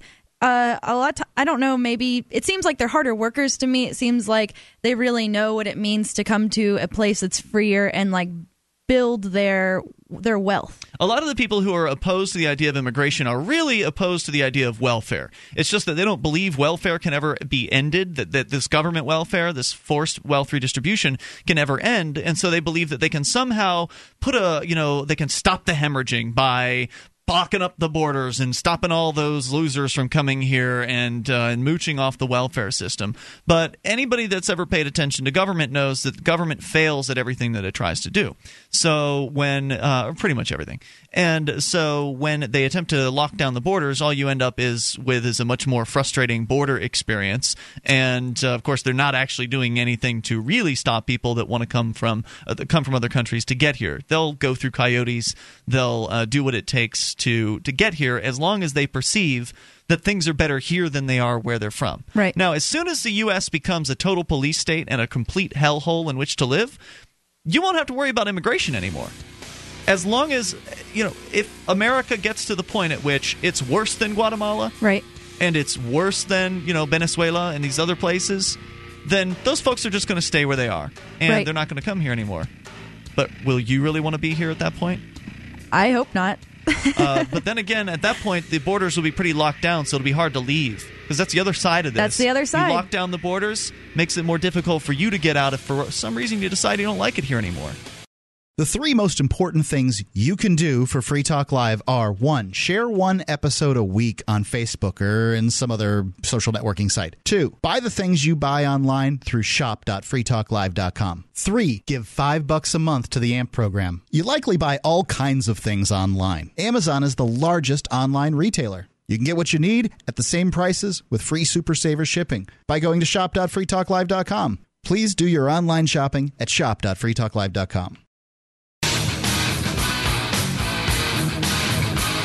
This is Free Talk Live. Bring up anything you want, 855 450 free. That's the SACL CAI toll free line. You can join us online over at freetalklive.com. We give you the features on the site for free, so head over there and enjoy those on us. Again, freetalklive.com. Now, one of the things you can do over at freetalklive.com is throw something in the Bitcoin tip jar. You can go to bitcoin.freetalklive.com.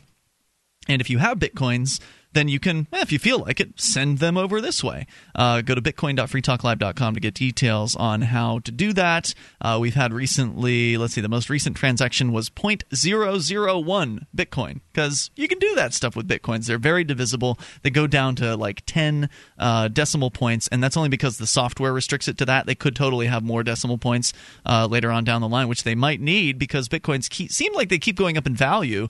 Uh, maybe you should do a little bit of research, learn about the Bitcoin, learn about how it is a decentralized digital currency that is basically untouchable by the people that would call themselves the state. They were not involved in creating it, and they don't know what to do about it. It was created by How by. can you have money without the government, Ian? You can, and it's real. Uh, it buys real things. Bitcoin, you can get, you can get candy with it over at statelesssweets.com, for instance. And uh, there are other great websites that are But what gives it value? The fact that it's useful. Uh, the Bitcoin is it's mathematically impossible for anyone to block you from sending or receiving Bitcoin payments. Uh, it's also impossible for your account to be frozen by some outside governmental agency that's going to come in and you know crack down. Like if they went to your bank, they could That's freeze nice. your account in a, in a heartbeat. Uh, but Bitcoin, they can't touch you. It's also impossible for the Bitcoins to be counterfeited or inflated in uh, you know kind of this arbitrary uh, fiat manner. There's a very there are, there are very strict rules around the Bitcoin, and the system is built that way. But yet it's an open system. It's an Right. open source system, so it can be completely vetted. It's not like you're getting into something that has not been checked out by others. And it's not like they're just, you know, some hackers in a room that control how much the Bitcoin's worth. No. No, it's a true market based, it's a true free market currency that came from the market. It was not a top down, we're the government, we're in charge, we're going to give you this currency. It was not one of those things. Uh, it was not some corporation that decided, we are going to create a currency today and maybe people will use it. No, this is something that uh, they, like basically was made by computer geeks. And at, uh, at first, it didn't really, you know, ah, what is this? It's not a big deal. It's just some sort of online currency thing, and no, nobody really took it seriously. But now people are taking Bitcoin seriously because there are real products that you can buy with it, uh, digital products as well, but real life products uh, also.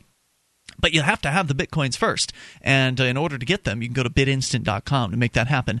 Bitinstant.com will help you turn your cash into bitcoins. So head over there and check them out. And if you want to learn more about uh, bitcoins, you can always go to weusecoins.org. All right, so we're going to continue with your calls and your thoughts. Helen is listening in Ithaca to WNYY. Hey, Helen. Hi, excuse me. I'm calling about a, a free speech issue, and I thought I was changing the subject a little, but your last caller kept talking about um, fear and being fearful, so maybe I can get right in here. Well, he claimed he Um, wasn't being fearful. I know he was defending himself. He, he, I thought he thought you were accusing him of that. I think that there is fear behind anti-immigration uh, fervor, but go ahead. Yeah, yeah. Well, all right, yeah. All right. I'll, uh, Do you agree? Do you agree with that? That that's that's what's ba- the basis of uh, anti-immigration viewpoint is fear. I think that's the basis of why everybody hates Obama right now. There's a lot of um, white men who are control freaks, and um, that's why he's like soaring in the polls against in every group except uh, white men. Interesting. they don't I- want to lose their I have- control, you know. I have noticed that uh, you know I was talking to some a f- dear friend today, and they happened to be voting for Romney, and he was I was trying to explain that Romney and Obama are they sort of are working the same game, and they're supported by the same corporations, and they're effectively the same candidate, and it seemed like he would agree with that, but he kept saying that but Obama, it's like Obama's the Antichrist, basically, and people are taking Obama into making it, you know, personal. It's not about the system; it's about Obama as a person. He is he is evil. Yeah. They just hate him. Well, actually, what I was calling about this has been in the news this couple of days in um, uh, New York. I don't know which borough. I, I think it's Manhattan, but I forget. they're opening up this haunted house, you know, for Halloween. Mhm. It's supposed to be this big scale, fancy pants thing, and it's about serial killers. You know, so they have like the Jeffrey Dahmer exhibit, the John Wayne Gacy exhibit, the uh, Interesting. I can't remember the name of that handsome young Republican guy who killed all these college girls in Florida. I don't know. Yeah. Anyhow, the Mm, name yeah. me, but all, all of them. And excuse me. So they have like the freedom of expression to open up such a place, but all these victim rights groups are appalled at it. They're saying you're glamorizing these creeps, these sociopaths, and you're um, you're not even mentioning the victim. Well, the victims can't say anything because they're dead, you know, but the victims' families are appalled at this and they want to shut it down. I just want to know what you guys thought about that. People are fascinated by torture and serial killers. I mean, mm-hmm. the reason why Jeffrey Dahmer is That's the college guy that she was thinking of, Jeffrey Dahmer. it is No, no, no, no. Oh. Jeffrey Dahmer was the blue collar guy who made chocolates in a candy factory. That's what he did. I don't really What? even know all about all about these serial serial killers, what they did, but I know the names because they have specials about them on television. Are the victims Yeah. complaining about those? I mean, Um, no, yeah. Well, they're they think that they're being glamorized and they're going down in history, and people are going to go and see about them and their lives, and they're saying, "What about our family? What about the victims?" So You this know? is a museum that's being created. Yeah, like a it's Halloween. haunted house. A haunted house. It's a haunted house. Oh, okay, okay, I see. getting see. a lot of press the past couple days. People are very upset about the concept. You know. You know, if I had a haunted house, I'd have a bunch of politicians in there because, in my opinion, they're That's uh, offensive. You know, that, well, like you want to th- you want to talk about scary. people who are glamorized. I mean, if you're in a haunted house, it's supposed to be scary people in there. So Uh-huh. whether it's Jeffrey Dahmer or it's you know Jason Voorhees with a chainsaw, you're still talking about whether it's fictional or if it's real life. You're still talking about scary people doing horribly antisocial, uh, destructive, and dangerous and sick things. Mm-hmm. And that's what you know haunted houses are all about. Yeah, Uh, but that's real life. Usually, haunted houses were like make believe ghosts and witches, these things that don't exist. They were fantasy things. These are about real life incidents that occurred in the recent past. You know.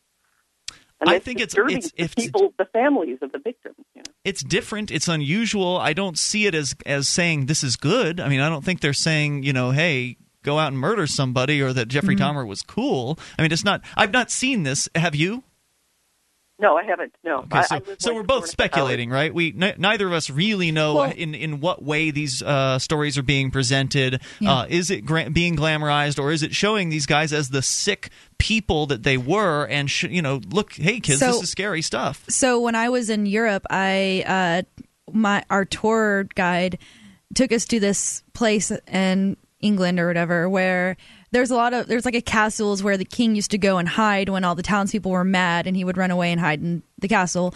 And then there was like a torture tower.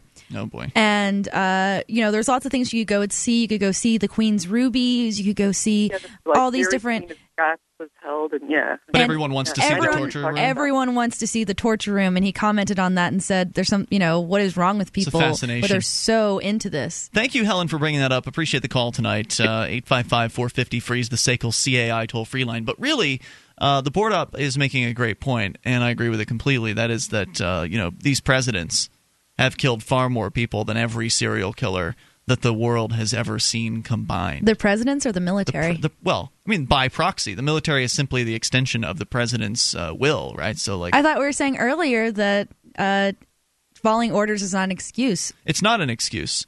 But that doesn't mean that you're uh, just because someone is following your order doesn't mean you're not responsible for for telling that person to do something. Like Mm-hmm. if I if I order someone to go and kill somebody else, that doesn't mean I'm not responsible Right. for it because they chose to do it. Well, the prep, uh, the pr- the reason Both people are that, responsible. That argument, while it might reach um, some people, and they'll say point well taken, I just the presidents are just puppets in my mind for a larger system of coercive violence. So, I mean, the military uh, only follows the president because their belief in its legitimacy. And it's all Well, they're about all an doing it because they believe. Right. It's it's all based on an idea, and it's a, Mm-hmm. a terrible idea, and it's the idea that it's somehow okay to rule by force other human beings who haven't harmed anyone else.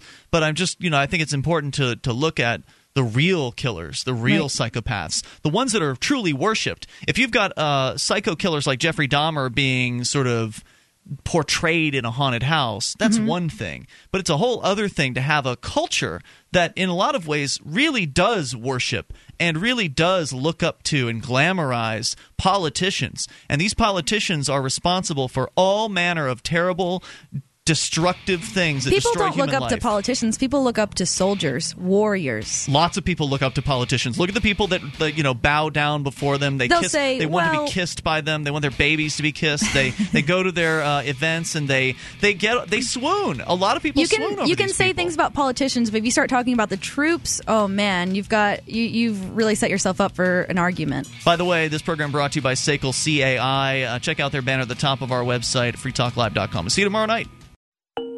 It's Change Your Words, Change Your Life, a daily minute program to help you understand the power of every word you speak. Here's New York Times bestselling author Joyce Meyer. Just imagine how much happier we could be in an atmosphere where only good things are spoken. No negative words, hopeless words, but words of hope, faith, and positive expectation. You know, God is a huge fan of good. He is good. All of His creation is declared to be good. He promises to do us good all the days of our life. He works good out of every situation that we commit to Him. The more I ponder it, the more amazed I am that I can immediately increase or decrease my joy and the joy of others by simply choosing to say good things. Do yourself a favor and say something good. Fight the good fight of faith with faith filled words that will release joy into the very atmosphere that you are in. For Change Your Words, Change Your Life, I'm Joyce Meyer. For more information and insight on how you can change your words and change your life, please visit Joyce Meyer, spelled M E Y E R dot O R G. The words we speak can affect our lives in positive and negative ways. In her new book, Change Your Words, Change Your Life, best-selling author and internationally acclaimed teacher Joyce Meyer examines the power of words that convey our thoughts and emotions. She discusses how our words can increase or decrease our level of joy and how they can have a positive or negative effect on our future. Change Your Words, Change Your Life, the latest book from New York Times best-selling author Joyce Meyer, is available wherever books are sold.